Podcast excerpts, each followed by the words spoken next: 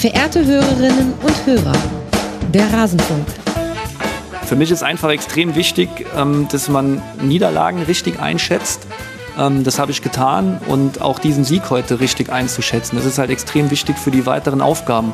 Ähm, es wurde ja ein Stück weit die Mentalität so ein bisschen angezweifelt von den Jungs und also ich lege für jeden von den Jungs die Hand ins Feuer. Sie haben eine überragende Mentalität. Wir haben in 23 Spielen davor, in 21 Spielen immer von der Mentalität am, sind wir am Limit gewesen. In den letzten zwei Spielen war es schlecht, keine Frage. Aber heute war es wieder unglaublich und ähm, da lasse ich auf keinen Fall was auf die, auf die Jungs kommen. Alles zum letzten Bundesligaspieltag. Im Pokal war es schlecht für Eintracht Frankfurt, bei Saarbrücken, aber in der Liga da war es jetzt nicht so schlecht. 5 zu 1 gewinnt Eintracht Frankfurt gegen den FC Bayern. Aber wenn ihr das hier hört, liebe Hörerinnen und Hörer, dann kann euch dieses Ergebnis nicht überraschen. Das würde mich zumindest sehr wundern. Schön, dass ihr hier dabei seid im Rasenfunk. Mein Name ist Max Jakob Ost. Ich bin der Edgenetzer auf mastodon.social und bei Blue Sky. Und ich freue mich sehr, dass wir jetzt über den 14. Spieltag dieser ersten Männer-Bundesliga diskutieren. Und zwar mit den folgenden Gästen. Miriam Scheel ist hier. Ihr kennt sie schon aus dem Rasenfunk. Sie hat jetzt schon eine kleine Fanbase unter unseren Hörerinnen und Hörern. Die wird natürlich ins Unermessliche wachsen. Miriam, schön, dass du mal wieder mit dabei bist.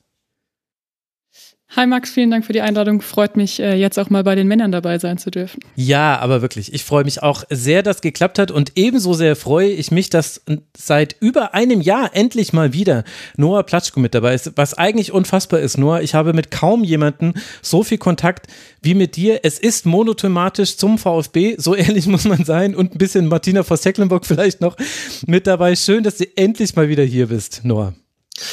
Ja, ich freue mich auch, dass es geklappt hat und ich glaube, ähm, ja, der Zeitpunkt, zu dem wir uns sprechen, ist aus VfB-Sicht gar kein so schlechter, auch wenn es ja eine Pokalauslosung gab, die jetzt nicht so dolle war. Ja, ganz vielleicht hat es der Noah nicht so stoisch hingenommen wie sonst viele Dinge an diesem Wochenende, liebe Hörerinnen und Hörer. Aber das soll mal lieber unter uns bleiben, wie du darauf reagiert hast. Du bist auf jeden Fall hyped. Ich habe äh, selten jemanden erlebt, der so viele Sticker zum VfB Stuttgart über irgendwelche Messenger-Dienste verschickt und ja, also ich freue mich, äh, dass dann das Spiel auch gehalten hat, was du dir versprochen hast, wenn auch das Ergebnis noch, noch besser sogar hätte sein können. Wollen wir gleich drüber sprechen. Vorher habe ich aber noch eine Reihe von Ankündigungen zu machen. Und zwar zum einen sind die Schwerpunkte dieser Folge zum Teil schon erschienen, dieses Spieltags natürlich. Ich habe über Hoffenheim gesprochen am heutigen Vormittag. Wir nehmen auf am Sonntag, den 10. Dezember. Und ich werde über Rasenballsport Leipzig sprechen am Montag, den 11. Dezember. Das heißt, das sind die beiden Schwerpunkte dieser Woche. Und dann habe ich noch eine große Ankündigung zu machen. Der Rasenfunk, er kann jetzt auch via PayPal und Kreditkarte unterstützt werden. Google Pay, Apple Pay funktioniert auch alles. Haben wir jetzt eingeführt und scharf gestellt auf rasenfunk.de slash supportersclub. Könnt ihr das ausprobieren? Der Grund, warum wir das so lange nicht hatten, bei diesen Diensten zahlen wir natürlich Gebühren und die sind proportional, wenn ihr einen kleineren Betrag spendet, sind die proportional größer zur Gesamtsumme des Betrags als dann bei einem höheren Betrag. Inzwischen ist es aber so, dass zumindest bei PayPal man sich die Gebühren anzeigen lassen kann und ihr könnt die, wenn ihr wollt, auch für uns übernehmen. Deswegen haben wir uns jetzt dazu entschieden, wir stellen das mal scharf und gucken, was das mit eurer Unterstützung macht und dann hoffen wir, dass sich das äh, gelohnt haben wird, weil es kommt ja dann auch unseren Gästen zugute. Also rasen.de slash supportersclub. Und ein Hinweis noch, solltet ihr euch als Supporterin oder Supporter registrieren danach, für diejenigen, die dann auf diesem Weg, also via Kreditkarte oder PayPal unterstützen, das wird noch ein bisschen dauern, bis wir das dann verknüpft haben mit eurer Supporter-Registrierung, weil da brauchen wir jetzt erstmal einen Datensatz, mit dem wir das Ganze durchprobieren können. Also das wird länger dauern als sonst, aber kein Grund, uns nicht zu unterstützen. Ihr könnt uns auch unterstützen mit dem Hashtag Tasse für Mutti. Könnt ihr eine Tasse für Mutti kaufen zu Weihnachten unter kios.rasenfunk.de. Und wenn ihr wollt, könnt ihr auch mein Buch zu Uli Hoeneß und der Geschichte des deutschen Fußballs äh, kaufen. Werde ich auch nochmal verlinken in den Shownotes. Das kann ich euch auch signieren, wenn ihr wollt. Dann kommt sogar hier einer Münchner Buchhandlung noch etwas zugute. Meine Güte. Konsum, Konsum, Konsum. Das reicht. Lasst uns lieber auf diesen Spieltag gucken, denn es war ein besonderer Spieltag. Es sind einige Dinge passiert, die besprochen werden müssen. Und das Spiel, auf das da natürlich ganz viele gucken, hat in Frankfurt stattgefunden. Wir haben Dino Topmeiler schon gehört. Im Duell der Saarbrücken-Verlierer Eintracht Frankfurt und FC Bayern gab es ein Déjà-vu. Wie schon beim letzten Spiel von Nico Kovac, anno dazu mal, verlieren die Bayern mit 1 zu 5 nach Toren von Mamouche. Zweimal Ebimbe, Larsson und Knauf. Kimmich hatte kurz vor der Halbzeit noch auf 1 zu 3 verkürzt, aber am Ende sind die Bayern chancenlos und Thomas Tuchel jetzt zwar nicht ratlos, aber mindestens ernüchtert. Die erste Saisonniederlage in der Bundesliga für den FC Bayern. Wie hat denn die Eintracht das geschafft, Miri? Ähm, in allererster Linie, es tut mir jetzt leid für alle Eintracht-Fans, aber durch individuelle Fehler der Bayern. ähm, das okay. muss man leider als allererstes erwähnen. Und dann einfach durch einen sehr aufopferungsvollen Auftritt, ähm, einen sehr mutigen Auftritt und indem sie Harry Kane auch ziemlich aus dem Spiel genommen haben. Und da merkt man dann doch bei den Bayern, dass die ziemlich abhängig sind davon mhm. ähm, und insgesamt von individueller Klasse, die einfach heute dann so mal nicht funktioniert hat, wie sie eben sonst funktioniert. Und wenn man dann sieht, wie bei der, beim 1-0 Masraui den Ball nicht klärt, sondern dem Gegner direkt in die Füße spielt, ähm, beim 2-0 Min Jae Kim den Zweikampf verliert an der Außenlinie gegen Ansgar Knauf, wo ich, wo ich nicht verstehe, wie er den verliert, weil er eigentlich den Körper davor hat. Eigentlich muss er nur den Körper drin lassen mhm. ähm, und den Ball entweder ablaufen oder über Neuer hinten rausspielen und verliert aber den Zweikampf. Ähm, und Knauf äh, leitet dann das Tor ein. Beim 3-0 ist es dann Josua Kimmich, der einen haarsträubenden Fehlpass im Mittelfeld spielt und dann natürlich eine Fehlerkette, dass, dahin, dass danach auch keiner mehr in den Zweikampf kommt, sondern viel zu passiv ist. Ähm, also so summieren sich dann irgendwie die Fehler und so kommt es dann halt dazu, dass die Eintracht mehrere Tore schießt, wobei man auch sagen muss, ich kann mich gar nicht dran erinnern, ob Neuer überhaupt einen Ball gehalten hat. Also die haben auch einfach jede Chance genutzt, die sie bekommen haben und dann schießt man halt mal fünf und dann passiert sowas mal. Also einen hat er gehalten, denn sechs Schüsse aufs Tor hatte die Eintracht und nur fünf davon waren drin. Also es stimmt alles, was du sagst äh, und auch das mit den individuellen Fehlern stimmt. Ich finde aber, da kommt so ein bisschen äh, die Stärke der Eintracht in dem Spiel zu kurz, weil sie haben halt von den individuellen Fehlern auch deswegen profitieren können, weil sie so ein super Pressing gespielt haben. Und das fand ich wiederum war so die erste interessante Erkenntnis, dass das reicht, um den FC Bayern egal ob die jetzt irgendwie zehn Tage Pause hatten oder nicht, ob das daran lag oder nicht, aber dass das schon reicht, dass Kimmich zum Beispiel so einen Fehlpass spielt wie vor dem 0 zu 3, das ist ja irre. Und ich finde, das hat die Eintracht schon echt gut gemacht. Das stimmt, da muss ich dir recht geben, wobei ich gerade das 0 zu 3 da eher ein bisschen rausnehmen würde, weil eigentlich wird Kimmich da gar nicht angegriffen. Er spielt eigentlich relativ unbedrängt, unbedrängt ja, den Pass. Ähm, aber bei den anderen Toren muss ich dir komplett recht geben. Ähm, sie machen es schon gut vorne, aber es ist eben erschreckend, dass das reicht, wie du es gerade eben auch gesagt hast. Also sie nutzen es halt hinterher auch gut. Also jeden, jede Balleroberung geht mit zwei, drei Pässen sofort in den Raum, wo es gefährlich wird. Mhm. Ähm, dass du die Dinger dann hinterher auch alle reinmachst, sei jetzt mal dahingestellt. Kommt natürlich an so einem Tag dann zusammen. Das wird der Eintracht wahrscheinlich auch nicht an jedem Spieltag passieren. Aber allein, dass sie in die Abschlussmöglichkeiten kommen, haben sie heute wirklich gut gemacht. Ähm, und vor allem auch einfach souverän verteidigt. Es war jetzt auch nicht so, dass die Bayern irgendwie brutal viele Chancen hätten, die sie äh, gehabt hätten, die sie nicht genutzt haben. Ähm, wenn es gefährlich wurde, dann tatsächlich eigentlich nur dann, wenn sie Kane doch mal ins Spiel bekommen haben, mhm. entweder weil er den Ball weitergeleitet hat oder eben selbst zum Abschluss kam. Ähm, und ich finde, dass es auch besser wurde oder zumindest noch ein bisschen, na, also es konnte fast nur besser werden, aber als ähm, Müller äh, reinkam, mhm. wurde es dann schon besser. Ich finde, der hat dem Spiel schon extrem gut getan, weil er mal zwischen die Ketten kam und auch mal wirklich flach angespielt wurde. Ich finde, das hat vorher komplett gefehlt. Da war irgendwie gar niemand, den man mal flach anspielen konnte, auch so eher mittig, weil wenn, dann ging es außen über, ähm, über Sané. Mhm. Ähm, Genau, das fand ich, fand ich sehr gut und eben Musiala. Der, das merkt man, finde ich, auch immer, wenn der reinkommt, dass der sofort versucht, irgendwie nochmal alles reinzuhauen und ähm, auch nochmal extrem Wind reingebracht hat, als er reinkam. Aber da war es halt eigentlich auch schon vorbei, wenn wir ehrlich sind. Ne? Mhm. Auch wenn der Grund, warum er reinkam, natürlich für die Bayern ein bitterer war. Serge Gnabry erst fünf Minuten vorher eingewechselt, dann schon wieder verletzt raus. Bevor wir gleich noch kurz über die Bayern auf jeden Fall sprechen, lass noch mal kurz bei Frankfurt bleiben. Ich habe die Ausstellung gesehen. Ich fand es interessant, dass Thomas Tuchel danach gesagt hat, man sei sich nicht sicher gewesen, ob es eine Viererkette oder eine Fünferkette ist bei Eintracht Frankfurt. Dabei haben die ja eigentlich immer relativ ähnlich gespielt in den letzten Wochen. Aber interessant fand ich vor allem die Doppelsechs, die natürlich aufgrund von Verletzungen, aber mit Larsson und Götze jetzt nicht so besetzt war, dass ich gesagt hätte, boah, da werden die aber wirklich viele Bälle abfangen, gewinnen und so weiter und so fort. Aber genau das ist passiert. Also Götze hatte allein in der ersten Hälfte vier hohe Ballgewinne und auch deswegen kamen die Pässe halt auch so gut in die Tiefe, also mit dem richtigen Timing, mit dem richtigen Winkel, so dass der Spieler ihn gleich verarbeiten konnte, weil du da halt so spielstarke Spieler auf der Sechs hattest. Und ich würde sogar sagen, das Mittelfeld wurde eigentlich dominiert von Eintracht Frankfurt. War das dann so in der Rückschau ein wichtiger Kniff? Hat dich das auch überrascht? Hat der Eintracht da in die Karten gespielt, dass eben Bayern diese Fehlpässe mit drin hatte? Wie würdest du denn das bewerten?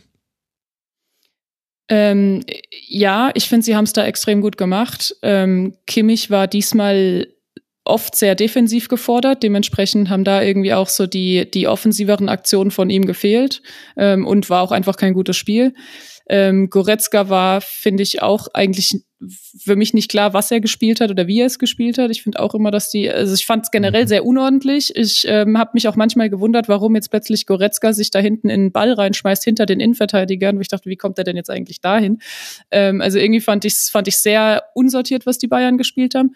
Und dann hast du eben im Mittelfeld das Problem, das liegt jetzt wahrscheinlich mit Sicherheit auch viel daran, wie es die Eintracht gemacht hat und eben das Problem, dass da halt dann auch kaum jemand war im offensiven Mittelfeld, den man anspielen konnte. Und wenn du dann halt ähm, da so zwei spielstarke Spieler bei der Eintracht im Mittelfeld hast, die eben, wenn sie den Ball haben, sofort ähm, extrem gut umschalten können und gute Bälle nach vorne spielen können. Und das haben sie ja komplett die ganze Zeit gemacht. Sobald sie den Ball hatten, haben sie versucht, zwei, drei Kontakte tief zu spielen und haben dann das ausgenutzt, dass die Bayern-Innenverteidiger auch eigentlich immer zu passiv waren ähm, mhm. und sie zum Abschluss haben kommen lassen.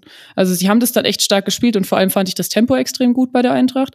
Ich fand den Mut wirklich sehr, sehr positiv, weil sie sich nicht hinten reingestellt haben, wie das viele gegen Bayern machen, sondern wirklich vorne angelaufen sind und hoch verteidigt haben. Ähm, uns trotzdem aber hinbekommen haben, sich früh genug dann in der Viererkette wieder fallen zu lassen, damit nicht ständig die langen Bälle in den Rückraum, also hinter die Kette gespielt werden, wo dann Sané mit seinem Tempo mhm. äh, natürlich Vorteile hat. Deswegen muss man sagen, die Eintracht hat es insgesamt sehr kompakt auch gemacht. Sie haben immer als ganzer Block verschoben und das mhm. fand ich, fand ich schon stark von der Eintracht. Und in den individuellen Duellen, also ich glaube, ich habe Pacho noch nie so stark gesehen. Der hat Masrawi, Coman, ich habe es mir aufgeschrieben, gegen, gegen Sané auch. Gegen die alle hatte er sehr, sehr gute Defensivaktionen. Am Ende auch acht Clearances und so weiter. Also ganz tolle Statistiken, aber einfach an dem war kein Vorbeikommen. Plus eben das Zentrum war so kompakt dicht gemacht, dass Bayern da nicht durchspielen konnte. Das war schon sehr, sehr, sehr guter Auftritt von Eintracht Frankfurt. Man konnte auch jetzt nicht so leicht an dem Gedanken vorbeikommen, dass Dino Topmüller vielleicht auch genau wusste, welche Schwächen eben Bayern dann äh, vielleicht doch hat. Ich meine, Minjay kannte er jetzt nicht, dass der dann vielleicht gegen Knauf zum Beispiel vorm 0 zu 2 nicht so hingegangen ist. Vielleicht lag es daran, dass er kurz vorher zu spät gekommen ist gegen Knauf und völlig zu Recht die gelbe Karte gesehen hat. Wer weiß das schon. Dann hatte Upamecano noch damit angesteckt. Der hat dann irgendwann auch seinen Fehler gemacht. Und Kimmich hat seinen Fehler gemacht. Und Masraoui hat ja nicht nur den Fehlpass gespielt oder den Ball nicht ordentlich geklärt vor dem 0 zu 1. Es war auch noch das Abseits aufgehoben. Also es war ein gebrauchter Tag, aber auch ein sehr, sehr guter bei Eintracht Frankfurt. Und auf Seiten der Bayern fand ich interessant, Thomas Tuchel hat später auf der Pressekonferenz gesagt, und das hat man im Spiel auch schon gesehen, dass man mit äh, in der zweiten Hälfte dann sogar sechs Spielern, vorher waren es glaube ich in der ersten Hälfte waren es noch vier Spieler, wollte man die letzte Linie attackieren und dann quasi in den Raum hinter die Kette kommen. Und deswegen standen die in so einem 4-2-4 eigentlich oder 2-2-2-4 eigentlich, also weil die Außenverteidiger ja noch vorschieben. In der zweiten Hälfte, finde ich, hat das zum Teil geklappt, weil da die Eintracht auch tiefer stand und vor allem nach dem 5 zu 1 also da kommt dann auch die beste Phase der Bayern so ein bisschen äh, mit der Thomas Müller-Einwechslung und so, aber da war es halt schon mehr oder weniger entschieden. Aber ich fand, dass sich Bayern da auch das Leben schwer gemacht hat, weil die Passwege so lang waren. Also du hast es gesagt, Kane kaum im Spiel, 25 Ballkontakte hatte er insgesamt. Das liegt natürlich auch an Koch, an Tuta, die die Pässe da verhindert haben oder schneller am Ball waren. Aber ich habe auch das Gefühl, dass das einfach nicht ein guter Matchplan war, dass man sich erstmal, wenn man ja weiß, Eintracht Frankfurt spielt zu Hause aggressiv in der Regel gegen Bayern, ja, dann bemühe dich doch erstmal, dass du ordentlich sauber ins Angriffsdrittel kommst und dann kannst du ja machen, was du willst. Aber alle vorschieben und dann Kimmich den Ball geben und sagen, ja, du musst jetzt aber den Ball dann da nach vorne kriegen. Mitte ist übrigens zu, viel Erfolg damit. Also klar kann das Kimmich, an einem guten Tag, aber ich fand auch den Plan der Bayern nicht gut. Bin ich dazu kritisch? Nee, mir ist es auch aufgefallen. Ich finde auch, man hatte noch gesehen, dass Kimmich dann immer wieder versucht hat, die Bälle zu spielen, die er oft auch gut kann. Diese halben Chip-Bälle mhm. irgendwo ähm, hinter die Kette. Aber dafür war es auch einfach dann zu eng. Also wenn dann da halt ähm, irgendwann sechs, sieben Spieler auf ein paar Quadratmetern stehen, wird es halt irgendwann schwierig. Dann muss ich den schon sehr genau spielen und der Passempfänger muss den schon sehr gut verarbeiten, dass er danach damit auch noch was anfangen kann. Ähm, deswegen gebe ich dir da komplett recht. Und ich muss auch leider sagen, es ist bei den Bayern kann ich jetzt bei manchen Spielern vielleicht auch einen Bezug zur Nationalmannschaft nehmen.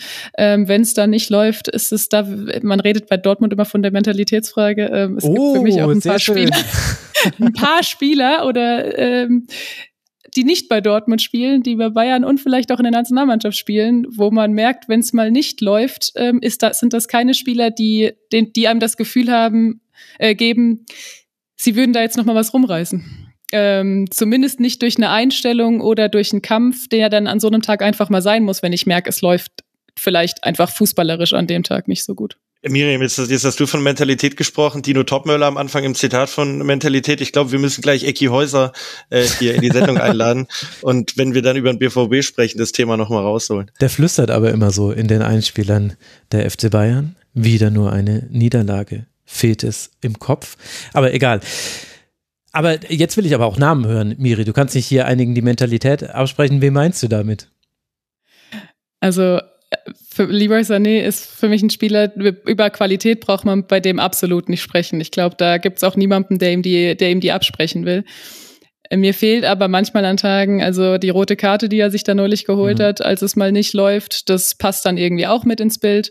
Ähm, bei der Nationalmannschaft habe ich das Gefühl auch schon immer, wenn es mal irgendwie die, wenn die ersten zwei, drei, vier Aktionen nicht klappen, hat man fast das Gefühl, man kann ihn auswechseln, weil dann ähm, der Kopf eigentlich auch runtergeht, die Körpersprache überhaupt nichts mehr aussagt. Und das finde ich, das, das verstehe ich nicht, wie das sein kann. Ähm, hm. Und das kann man sich, finde ich, auf dem Niveau auch eigentlich nicht erlauben. Und der FC Bayern lebt davon, dass sie eine gute Offensive haben, weil dass sie nicht die allerstärkste Defensive haben, das ist nicht nur nicht heute das erste Mal aufgefallen. Das ähm, ist, glaube ich, allgemein schon bekannt, ähm, dass das jetzt nicht die die Abwehrreihe auf absolutem Weltklasse-Niveau ist. Ähm, sie leben davon, dass sie mehr, genug Tore machen vorne und dann läuft es an so einem Tag mal nicht, aber dann muss ich halt versuchen, trotzdem irgendwie mal noch mehr Gas zu geben in anderen hm. Dingen als fußballerisch, also in anderen fußballerischen Eigenschaften.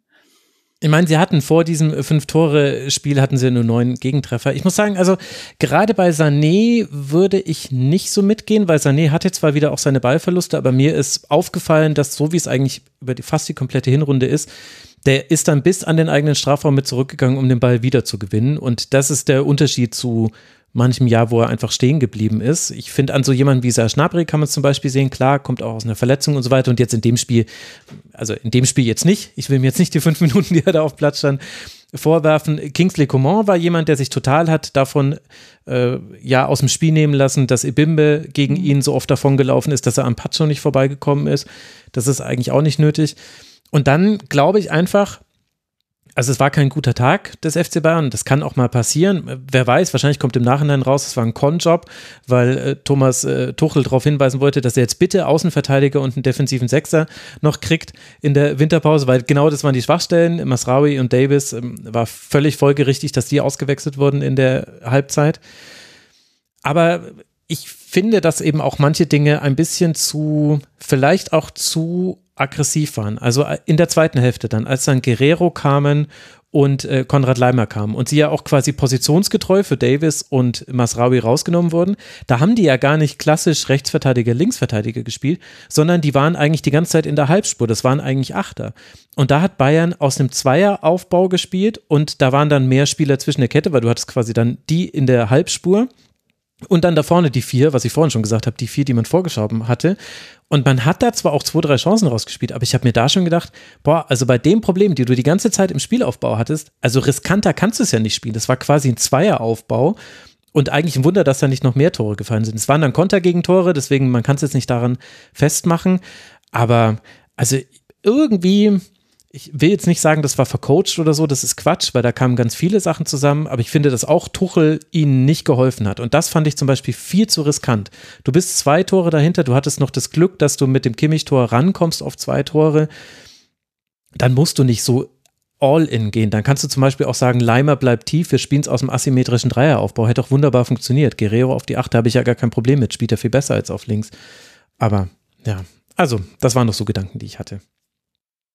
Wobei ich da finde, dass es in der ersten Halbzeit so schwach war, dass du fast in der zweiten Halbzeit, ich sage jetzt mal ganz plakativ, irgendwas ändern musstest. Mhm. Und das hast du dann mit den beiden Außenverteidigern. Ja, und ich finde, sie haben es dann auch besser gemacht. Es sah dann auch besser aus.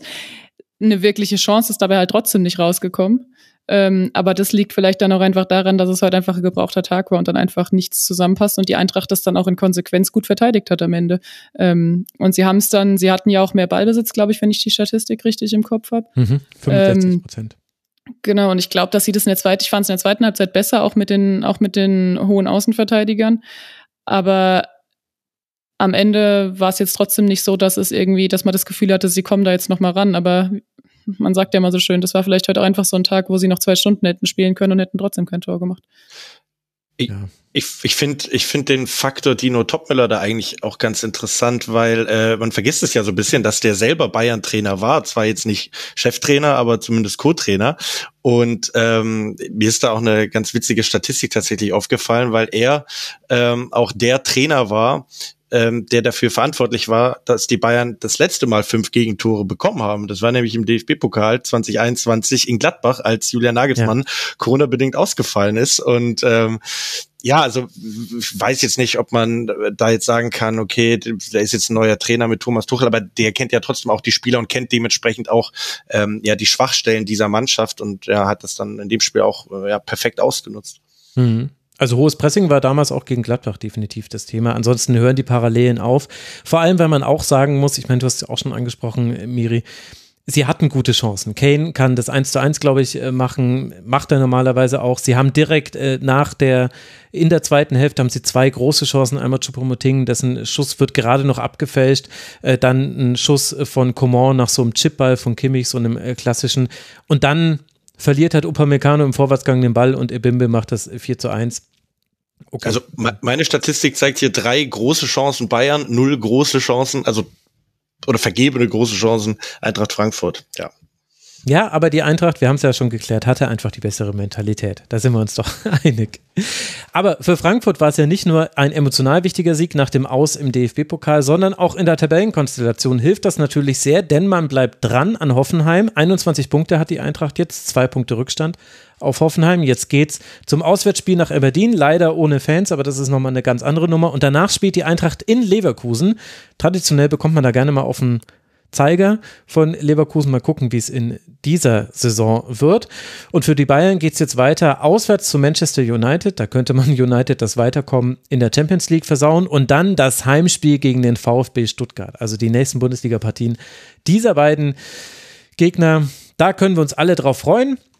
Und das baut uns auch die Brücke ins nächste Spiel, denn genau dieser VfB Stuttgart und genau dieses Leverkusen, die haben ja auch gegeneinander gespielt an diesem Wochenende. Und was war das für ein Spiel? Man hat es ja öfter, dass es Topspiele gibt und dann sind die nicht wirklich so topspielig, aber das war einfach ein, ein Fest für neutrale Beobachter, auch ohne dass man dabei Stress hatte. Noah hat wahrscheinlich ein paar Kilo verloren während dieses Spiels. In der ersten Hälfte dürfte er die Kilo verloren haben, weil der VfB Stuttgart drückend überlegen ist, Chance um Chance um Chance hat, aber er macht nur ein Tor durch Chris Führig in der 40. Minute. Und in der zweiten Hälfte dürfte er die Kilos verloren haben, weil dann Leverkusen doch deutlicher überlegen ist, Chance um Chance um Chance hat. Schon sehr früh, nämlich in der 47. Minute, das 1 zu 1 erzielt durch Florian Wirtz und dann eben die Möglichkeit noch gehabt hätte, dieses Spiel zu gewinnen. Aber beide schaffen es nicht. Beide schießen nur ein Tor, was angesichts der vielen Torschossen echt eigentlich ein Witz ist. Und so endet dieses Spiel mit 1 zu 1. Noah, was war das für eine Partie? Ja, ich weiß gar nicht so richtig, wo ich anfangen soll. Ähm, du hast ja zumindest schon mal vorweggenommen, äh, vorweggenommen, dass diese Anfangsphase und diese eigentlich kann man schon sagen, die komplette erste Halbzeit aus, aus VfB-Fan eine Offenbarung war im positiven Sinne. Ähm, mir haben auch so viele Freunde geschrieben, dass es mit die beste Halbzeit einer Bundesligamannschaft war, die sie seit langer Zeit gesehen haben. Max rollt mit den Augen für die äh, ne, Sie haben nicht genügend Leverkusen-Spiele gesehen. Die hatten auch schon, ja, die hatten auch schon so dominante Hälften, das muss man sagen. Ja. Ey. Schau dir erste Halbzeit Leverkusen gegen Gladbach an. Ja. ja.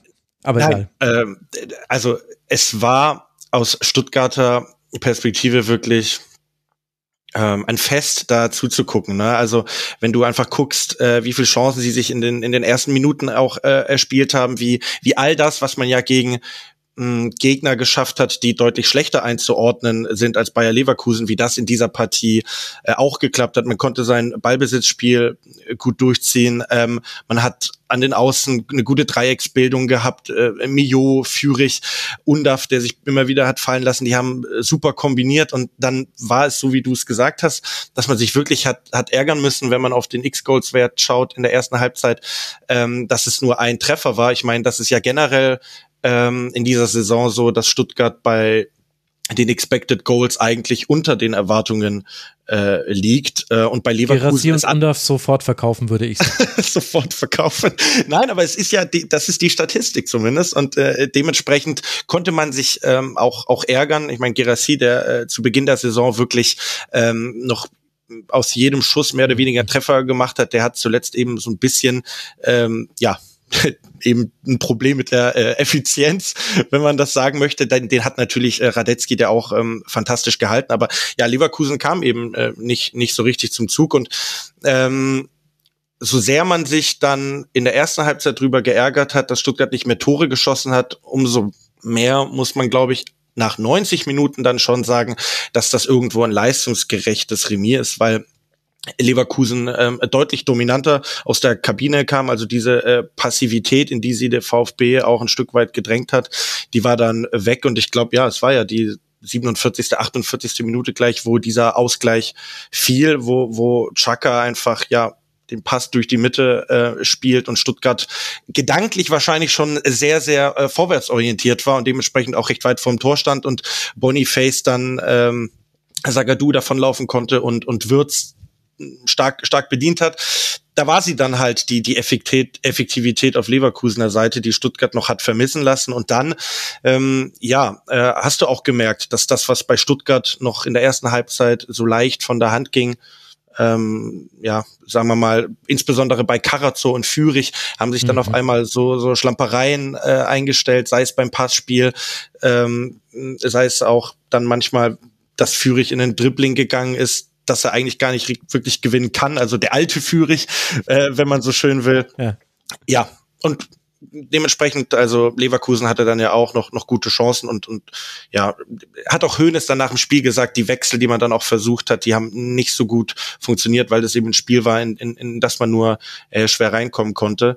Ähm, ich habe jetzt schon viel gesagt, ähm, aber trotz der dominanten ersten Hälfte, sage ich jetzt erstmal, äh, konnte ich mit diesem Unentschieden leben.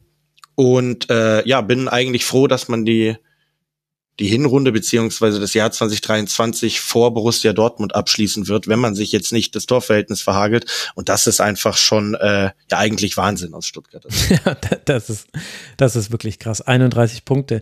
Also ich hatte während des Spiels äh, das äh, den Gedanken, so ist so sähe Premier League Fußball in der Bundesliga aus, weil ein Kennzeichen vom Premier League Fußball ist zum einen technische Finesse, also alle Spieler können was am Ball und das war hier auch so. Immer, also deswegen, deswegen finde ich auch so dominant die Stuttgarter erste Hälfte war, aber es gab diese zwei Situationen, in denen sich Leverkusen rausgespielt hat aus dem Pressing und einmal gibt es einen Pfostenschuss und einmal muss Anton irgendwie mit einer Monstergrätsche klären. Also deswegen war es deutlich überlegen für Stuttgart, aber auch Leverkusen hat es geschafft. Aber halt wirklich, Pressing war das Thema, dieses Spiels. Und in der ersten Hälfte war es unheimlich gut von Stuttgart. Ich freue mich ich freue mich so wahnsinnig drauf, das gegen Bayern nochmal zu sehen. Das will ich erstmal sehen, dass die Bayern das wirklich jetzt so viel besser machen als gegen Eintracht Frankfurt. Da bin ich sehr gespannt. Wenn Anton auch wieder so gut zum Beispiel rausschiebt ja, und ja. so viele Bälle abfängt, wenn, wenn sie so passsicher sind, die haben sich ja zum Teil mit ein Kontaktfußball durchs Zentrum durchgespielt. In der ersten Hälfte, ich habe es mir rausgeschrieben, in der ersten Hälfte, also Expected Goals wird für Stuttgart 3,35, 18 zu 8 Schüsse, 11 zu 1 Torschüsse. Davon können Mainz und Köln, über die wir später sprechen, nur träumen. Da bräuchten die vier Spiele für. Und und diese elf Torschüsse, das habe ich auch noch gesehen, hat, glaube ich, Opta äh, gepostet, war, war in der ersten Halbzeit der, der höchste Wert seit Datenerfassung, also Schüsse aufs Tor. Ähm, gab so viele Schüsse gab es seit 2004, 2005 nicht. Also, also total verrückt. 57 Prozent Ballbesitz hatte der VfB, eine 90-prozentige Passquote und vor allem im Zentrum. Stiller Karasor 94 Prozent, 90 Prozent. Wagnermann hatte sogar 100 Prozent als Rechtsverteidiger. Das war die erste Hälfte. Es war einfach technisch sehr, sehr gut und das Pressing war Bombe. Palacios und Chaka haben Bälle verloren. Das gab es in dieser Bundesliga-Saison nicht. Und ich habe jetzt schon viele Vereine gesehen, die versucht haben, Leverkusen zu pressen. Zumindest Chaka bekommst du nicht gepresst. Und dann aber zweite Hälfte, jetzt dreht sich alles um. Da hat der VfB 42 Prozent Ballbesitz, 1 zu 6 Schüsse, 0 zu 2 Torschüsse. Das waren die ersten 20 Minuten sogar nur der zweiten Hälfte. Entschuldigung, gar nicht die ganze zweite Hälfte. Leverkusen presst viel wirkungsvoller und Leverkusen hat es da halt geschafft, das Zentrum wegzunehmen. Und genau. vielleicht hat man da dann auch gesehen, den kleinen Unterschied, den es noch zwischen Stuttgart und Leverkusen gibt. Leverkusen hat sich das angeguckt, hat eine richtig schlechte erste Hälfte gespielt, konnte dann drauf reagieren und Leverkusen ist aber dann so in seine alte Lockerheit reingekommen, die sie haben, weil sie einfach dann gesehen haben, man haben auch schnell das 1 zu 1 gemacht, das hat geholfen. Beim VfB hatte ich das Gefühl, die Lockerheit, die manchmal in der ersten Hälfte da war, also in einer Szene gab es die mal noch, da hat man sich so vom rechten Flügel auf den linken Flügel durchgespielt und es waren irgendwie acht Kontakte und alle mit einem Kontakt. Das war mindblowing. Aber ansonsten hast du schon gesehen, Sagadu ist auf einmal eingefallen, dass er dann Axel Sagadu ist. Und, und Wagnermann hat irgendwie auf einmal Dribblings gemacht, die nicht so gut waren. Und Fürich hast du ja auch schon angesprochen. Also da wurden sie sich wieder bewusst, im Moment, wir sind ja eigentlich dann doch nur der VfB. Ja, und wie gesagt, also Karazor zum Beispiel auch. Ich, ich weiß nicht, mhm. Sebastian Hoeneß hat das ähm, nach dem Spiel dann auch gesagt, dass er das Gefühl hatte, ähm, diese anstrengende DFB-Pokalwoche liegt denen auch ein bisschen irgendwie in den Knochen. Ähm, klar, Leverkusen hat auch im Pokal gespielt, aber ist nochmal, glaube ich, was anderes, ob du zu Hause gegen Paderborn spielst oder ob du gegen äh, die, dieses Borussia Dortmund spielst, okay. Ja, also eben, genau, also, ja, ja, ja, ja. Da hat Paderborn sich aber mehr gewehrt. Das war ja mal eng zwischendurch. Das mag sein. Übrigens auch lustig, dass äh, Borussia Dortmund dasselbe Ergebnis gegen Leverkusen erzielt hat wie der VfB Stuttgart, nur halt auf komplett unterschiedliche Art und Weise. Ne? ähm, ähm, nein, aber also man muss schon sagen und und das war gegen Dortmund im Pokal, um jetzt das nochmal kurz aufzugreifen, schon auch eine Parallele, ähm, nachdem man eben ein Gegentor bekommen hat aus VfB-Sicht, ist das alles so ein bisschen, ist diese Selbstverständlichkeit auch so ein bisschen abhanden gekommen. Und das hattest du im Pokal auch. Also es gab ja diese, ich weiß nicht, wer von euch dieses Spiel gesehen hat, aber theoretisch hätte Borussia Dortmund eigentlich das 1 zu 1 gemacht, wenn, äh, ich glaube, bei No Gittens war es, nicht diesen, diese ja. eine Schuhspitze ähm, im Abseits gewesen wäre. Und da war Stuttgart auch auf einmal ungewohnt fahrig. Und dann haben sie sich nach einer Viertelstunde wieder gefangen. Vielleicht auch durch die Euphorie im Stadion, dass dieses Tor nicht gezählt und dann hatten sie auf, auf jeden Fall wieder eine Lockerheit. Und da war es auch so. Das war bitter aus VfB-Sicht, dass es halt so schnell im zweiten Durchgang, äh, dass so schnell im zweiten Durchgang die Führung weg war. Und dann eben, wie du es wie du's gesagt hast, das Thema Zentrum, das in der ersten Halbzeit komplett dem VfB gehört hat, das war im zweiten Durchgang ähm, nicht mehr so. Und äh, Leverkusen macht es ja im Spielaufbau, äh, finde ich grundsätzlich, ja, oder hat es in diesem Spiel wie ähnlich gemacht, auch wie der VfB, dass sie schon dass Radetzky schon in der einen oder anderen Situation darauf gewartet hat, dass er angelaufen wird und Leverkusen kann ja auch fantastisch rauskombinieren und ich hatte es, glaube ich, mitten in der zweiten Halbzeit, da, da, da gab es so eine Szene, da wird Radetzky angelaufen und Stuttgart läuft schon hoch an, aber jetzt nicht mit, mit letzter Konsequenz. Sind es zwei, drei Pässe und sie haben unglaublich viel Raum und können die Stuttgarter rechte Seite irgendwie überspielen und äh, haben das ja auch immer wieder gemacht. Ähm, und ähm, ja, dann, dann haben sie auch darauf verzichtet, äh, eine Flanke zu schlagen, was dich wahrscheinlich sehr gefreut hat, weil sie es, glaube ich, gegen Dortmund noch häufiger gemacht ja. haben, wenn ich das äh, mhm. richtig in Erinnerung habe. Mm, ja, und dann eben um den, um den Strafraum rum. Ich meine, Wirtz, über ihn und seine Qualität wurde schon äh, genügend geredet. Ähm, ich hatte manchmal so das Gefühl, dass das Stuttgart eben dann wenn sie in der defensiven Position waren, auch den, den Sechserraum ähm, nicht so gut besetzt hatten. Also äh, Palacios war dann da öfters frei oder einmal auch Chaka, ne, mit seinem, mit seinem Pfostenschuss, wo es dann wirklich in der ja. 50. Minute vielleicht schon 2-1 stehen kann, ähm, wo er auch dann zu viel Platz hat. Ähm, ja, da muss Stuttgart dann auch so ein bisschen draus lernen, ähm, dass man, dass man so eine Leistung wie in der ersten Halbzeit ähm, gegen so eine Mannschaft wie Bayer Leverkusen äh, dann vielleicht noch auch äh, länger durchgezogen äh, bekommt. Ich habe Hoeneß noch nach dem Spiel kurz bei The Zone gehört. Der meinte auch, die Spieler waren grundsätzlich erstmal enttäuscht, ähm, dass es nur ein Unentschieden war. Ähm, ich finde, man, man kann sehr, sehr stolz sein auf diese Mannschaft, weil du eben nicht vergessen darfst, gegen wen sie da gespielt haben. Und ähm, ja, äh, ich habe es schon angesprochen, also vor, vor acht Monaten hat äh, Stuttgart irgendwie noch mit Bruno Labbadia 0 zu 3 bei Champions League Aspirant Union Berlin verloren. Und ähm, was, was Hoeneß eben aus, aus dieser Mannschaft äh, gemacht hat, vor allem im, im Ballbesitz und im Passspiel, ähm, das ist, das ist wirklich aller Ehren wert. Also ich ich bin, ich bin so begeistert. Ich, ich habe immer wieder äh, aus Spaß zu Freunden von mir gesagt, ey, eines Tages hat vielleicht Pep Guardiola Lust und kommt nach Stuttgart, weil er keinen Bock mehr hat, immer bei den aller, allerbesten Vereinen mit dem aller, allermeisten Geld zu trainieren. Ähm, aber das wird nie passieren. Und jetzt sehe ich, wie Stuttgart spielt und Pönes. Ich, ich, ich, ich ja, ich brauche Guardiola gerade nicht in Stuttgart. Sebastian Guardiola. Gott, ey, wir hatten noch nie nach zwei Spielen schon so viele Sendungstitel, die ich hätte nehmen können. Das ist ja absolut fantastisch. Und du bist genauso wie Leverkusen und Stuttgart. Wenn du einmal den Ball hast, dann bist du eine Passmaschine. Nur bei dir sind es die Silben, die du im einen Kontaktspiel aneinander reißt. Ja, ich, ich möchte aber trotzdem noch äh, erwähnen, weil ich bin ja auch ein sehr emotionaler ähm, Beobachter des, des VfB-Spiels und ich bin natürlich sehr, sehr glücklich. Ich war aber, ich weil jetzt eben im Anschluss oder nicht im Anschluss, sondern kurz bevor diese Sendung losging, äh, auch noch die DFB-Pokalauslosung war. Und das, mir blutet wirklich ein bisschen das Herz, unabhängig davon, dass ich jetzt VfB-Fan bin. Also für alle, die es nicht wissen, der VfB Stuttgart muss im Pokalviertelfinale nach Leverkusen.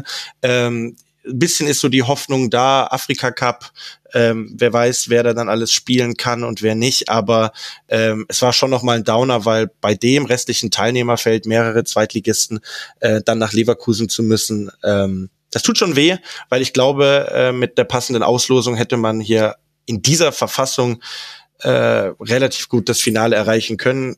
Ich will es jetzt nicht komplett abschreiben, aber ich glaube, es wäre schon eine Überraschung, wenn Stuttgart in ähm, Leverkusen gewinnen könnte.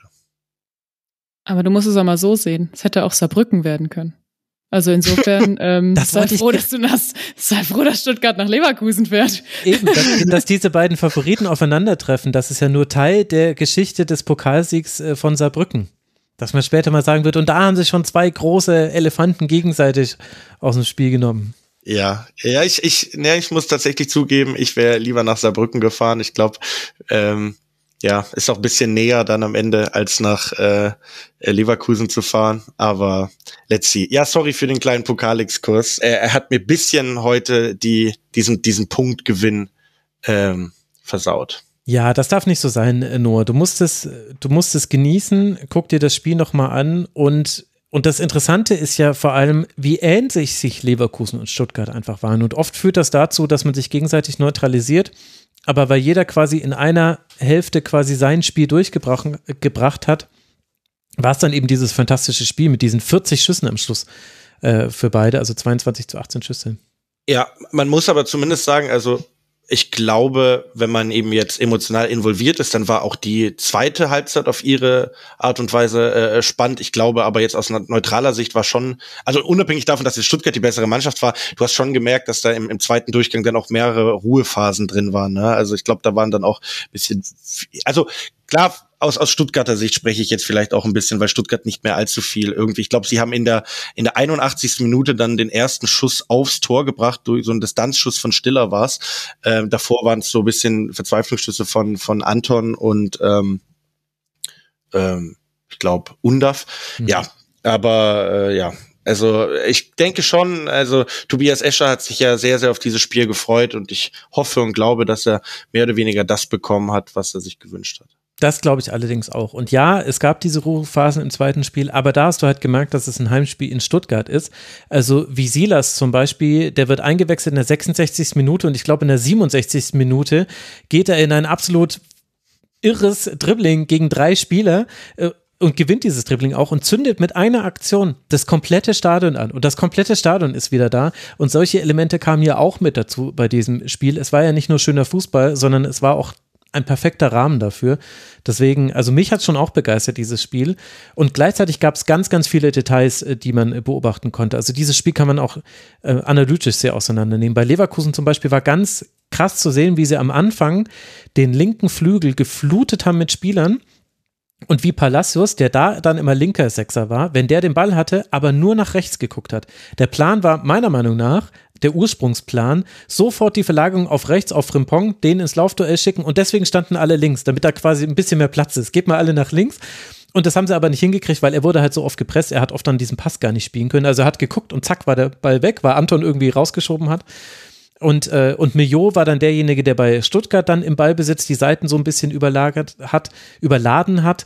Äh, der Laufweg von Undav vor dem 1 zu 0 ist fantastisch. Das ist genau der Lauf, den du haben willst, mit einem leichten Winkel. Nee, Undav spielt den Ball, Entschuldigung, auf äh, auf Wagnermann. Wagnermann hat den Lauf ja. und Unter spielt dann diesen Ball, spielt ihn aber auch wirklich perfekt, richtig, richtig gut. Und in der zweiten Hälfte war es ganz ähnlich. Und übrigens, witzigerweise, Stuttgart stand zwischenzeitlich auch, also in der letzten Viertelstunde so ungefähr der ersten Hälfte standen die auch im 4-2-4. Genau das, was ich bei Bayern vorhin beschrieben habe. Sie haben es ein bisschen anders und ein bisschen besser gemacht. Das muss man sagen weil sie konnten halt übers Zentrum eröffnen. Und in der zweiten Hälfte hat aber dann halt Stuttgart genau gemerkt, wie sehr das nervt, wenn du in der Vorwärtsbewegung gegen Anton den Ball verlierst, weil da haben sie halt dann den Ball verloren, gegen Tag, gegen Kosunu, die wirklich krass rausgeschoben haben. Äh, da, da, da war einfach, Grimaldo war auf einmal ein Faktor, der dann auch immer mehr Wagnermann vor Probleme gestellt hat, Frimpong gegen Mittelstädt sowieso. Da fand ich es dann interessant, dass Stercu dann kam in der 77. Minute und das aber eigentlich halbwegs ganz gut hinbekommen hat gegen Frimpong. Also es waren auch wirklich taktisch viele Dinge mit dabei, die man da rausnehmen konnte. Ja, total. Aber wie gesagt, ich bin trotzdem beeindruckt, wie Stuttgart es dann doch irgendwo geschafft hat, nicht allzu viel von Leverkusener Seite ähm, zuzulassen, wobei ich da dann auch wieder mich frage, okay, inwieweit ist das vielleicht auch dem geschuldet, wie, wie Leverkusen das dann am Ende ausgespielt hat. Ähm, ich finde in der einen oder anderen Szene, ich meine über Boniface, ne, das ist ja so ein bisschen das mhm. Ding, der muss auch noch bisschen an seiner Abschlussstärke äh, äh, arbeiten, so wie wir es bei bei äh, Gerassi vielleicht in der einen oder anderen Szene hatten. Aber Stuttgart ist zum Beispiel, ne, wenn wenn sie eben aufgerückt waren und wenn sie dann im zweiten Durchgang eben mit mit mit der Doppel sechs Karazor und Stiller, die eigentlich in dieser Saison wirklich Prime ist, also die ist die ist wirklich auf auf absolutem Top-Niveau. Wenn da dann irgend mal ein Pass nicht angekommen ist, dann wird's halt sofort irgendwo gefährlich und ja, da war ich dann auch ganz froh, wenn, wenn der ein oder andere Pass auf Leverkusener Seite vielleicht nicht angekommen ist. Oder es gab diese eine Szene, wo Leverkusen, ich weiß gar nicht, welcher Leverkusener das war, aber der, der muss einfach nur rechts auf Frimpong spielen, dann ist die komplette Seite offen. Da kann er alleine aufs Tor zu laufen und Mittelstädt kann den irgendwie noch ja. irgendwie stoppen. Ähm, ja, das wäre das wäre eine 1 zu 1 Situation gewesen und höchstwahrscheinlich dann ein Leverkusener Tor. Ähm, ja, es, es, es, es gab die, die Momente des Hui, es gab aber auch die Momente, die Momente, in, in denen ich Angst hatte und dann so froh war und gesagt, so Gott sei Dank ist das jetzt vorbei und äh, ja, Stuttgart kann wieder aufbauen und ähm, Nö, ich finde, sie haben es wirklich gut gemacht. Ich finde auch defensiv dann, als sie dann gemerkt haben, Leverkusen ist so stärker am Drücker, das ist ja Führig manchmal auch äh, auf die linke Seite äh, zurückgegangen und hat, finde ich, da auch so dann, ja, es war gefühlt dann irgendwie eine Fünferkette, wo sie dann auch besser ja, abgesichert genau. haben. Ähm, ja, das war auch noch eine Beobachtung, die ich da getätigt habe und äh, sonst. Du hast Silas schon angesprochen. Ich meine, ich bin, gebe ich ehrlicherweise zu, nicht nicht der größte Fan von ihm, weil ich auch so ein bisschen das Gefühl habe, dass er trotz seiner Verletzungen ein bisschen in seiner Entwicklung stehen geblieben ist. Er ist jetzt auch nicht der Beste im im im, im Ball halten. Ne? Also klar, er macht diese Dribblings, aber die laufen dann auch sehr oft irgendwie ins Nichts. Es sind sehr viele unkontrollierte ähm, Bewegungen und ähm, ja, er hat das 2-0 gegen Dortmund gemacht. Ich weiß, das hat er schön gemacht, aber ähm, ja, Gott, ich fange jetzt schon an, irgendwas schlecht zu reden. Nein, super Nein, VfB Stuttgart. An der Stelle ja. hören wir einfach auf. Es war ein ja. super Spiel, es war ein 1 zu 1, es war am Ende auch verdient. Es war ein klassisches Spiel übrigens, wo die Expected Goals Werte von Anbieter zu Anbieter krass auseinandergehen. Die Bundesliga hat es irgendwie bei 3,1 zu 3,3 und Sofascore hier zum Beispiel hat es bei 2,68 zu 1,29. Also auch Expected Goals Werte immer mit Vorsicht genießen, liebe Hörerinnen und Hörer. Für, ja, ich hätte mir gewünscht, Stuttgart hätte in nur ansatzweise die Effizienz von Eintracht Frankfurt an den Tag gelegt, weil ich hätte ja. gerne Leverkusen, ich hätte gerne Leverkusen gesehen, wenn die, gesehen, ja. ja, ja, wenn die, ich weiß nicht, wie Leverkusen mit einem 1 zu 3 zur Pause beispielsweise umgegangen wäre, ne? Ist alles hypothetisch, aber gut, reden wir nächstes Mal drüber. Wenn die da dann im Pokal 3-1 äh, führen zur Pause in der Bayer Arena. Ja, aus null Torschüssen wird da Stuttgart drei Tore machen, ich sag's dir. Also, wir wissen schon, wie es für Stuttgart und Leverkusen weitergeht. Das habe ich nämlich gerade quasi schon indirekt angesprochen, aber wir müssen es natürlich noch vervollständigen. Leverkusen hat jetzt vier Punkte Vorsprung auf dem FC Bayern. Das heißt, selbst, sollte Bayern sein Nachholspiel gewinnen gegen Union, hätte man noch einen Punkt Rückstand. Äh, Leverkusen wird es zu Hause gegen Molde spielen und dann eben gegen Eintracht Frankfurt. Es gibt jetzt noch drei Heimspiele für Leverkusen vor der Winterpause: Molde, Frankfurt und Bochum. Und für den VfB Stuttgart geht es jetzt dann zum FC Bayern. Da könnte man den Rang 2 attackieren. Mit einem Sieg könnte man vorbeiziehen. Dann spielt man zu Hause gegen den FC Augsburg und am Schluss noch bei Borussia Mönchengladbach. Nee, Moment, dann sind wir ja schon in der Winterpause. Also nur noch die zwei Spiele. Bei Stuttgart sind es nur noch zwei Spiele. Jetzt haben wir schon viel besprochen und sind trotzdem erst beim dritten Spiel und kommen zu einem, bei dem auch irgendwie viel besprochen werden müsste.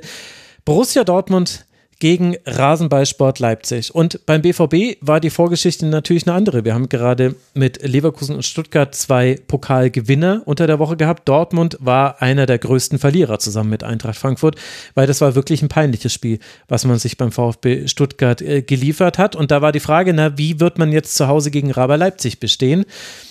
Und so richtig die Antwort ist schwer drauf zu geben, weil wir nur 15 Minuten lang ein 11 gegen 11 gesehen haben. Dann ist Mats Hummels in eine Grätsche gegen Openda gegeben, gegangen. Es gab erst Strafstoß und Gelb, dann hat der VAR eingegriffen und offenbar eine Einstellung gefunden, wo man das Foul als vor dem Strafraum äh, sehen konnte und daraus wurde dann quasi Freistoß und Rot und so hat Leipzig dann in Überzahl gespielt, hat sich eine ganze Reihe von Chancen erspielt, aber erst ein Eigentor von Rami Benzebaini nach 32 Minuten bedeutet dann das 1 zu 0, das allerdings nicht der Halbzeitstand ist. Der BVB kann ausgleichen durch Niklas Süle, in der fünften Minute der Nachspielzeit der ersten Hälfte. Als dann Baumgarten in der 54. Minute zum 2 zu 1 für Leipzig trifft, denkt man sich, okay, gut, jetzt geht das alles seinen Bahn, aber haha, nichts da. Leipzig nutzt seine Chancen nicht. Der BVB hat stattdessen einige an Chancen, lässt die alle liegen. Yusuf Pausen macht das 3 zu 1 in der 91. Minute. Dann denkt man sich, okay, jetzt ist es aber wirklich vorbei. Nein, auch wieder nicht.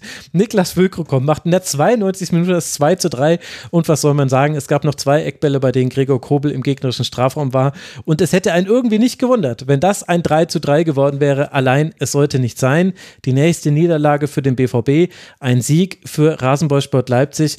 Zufrieden aber, Miri, können sie beide nicht sein. Wie haben dir denn beide Teams gefallen?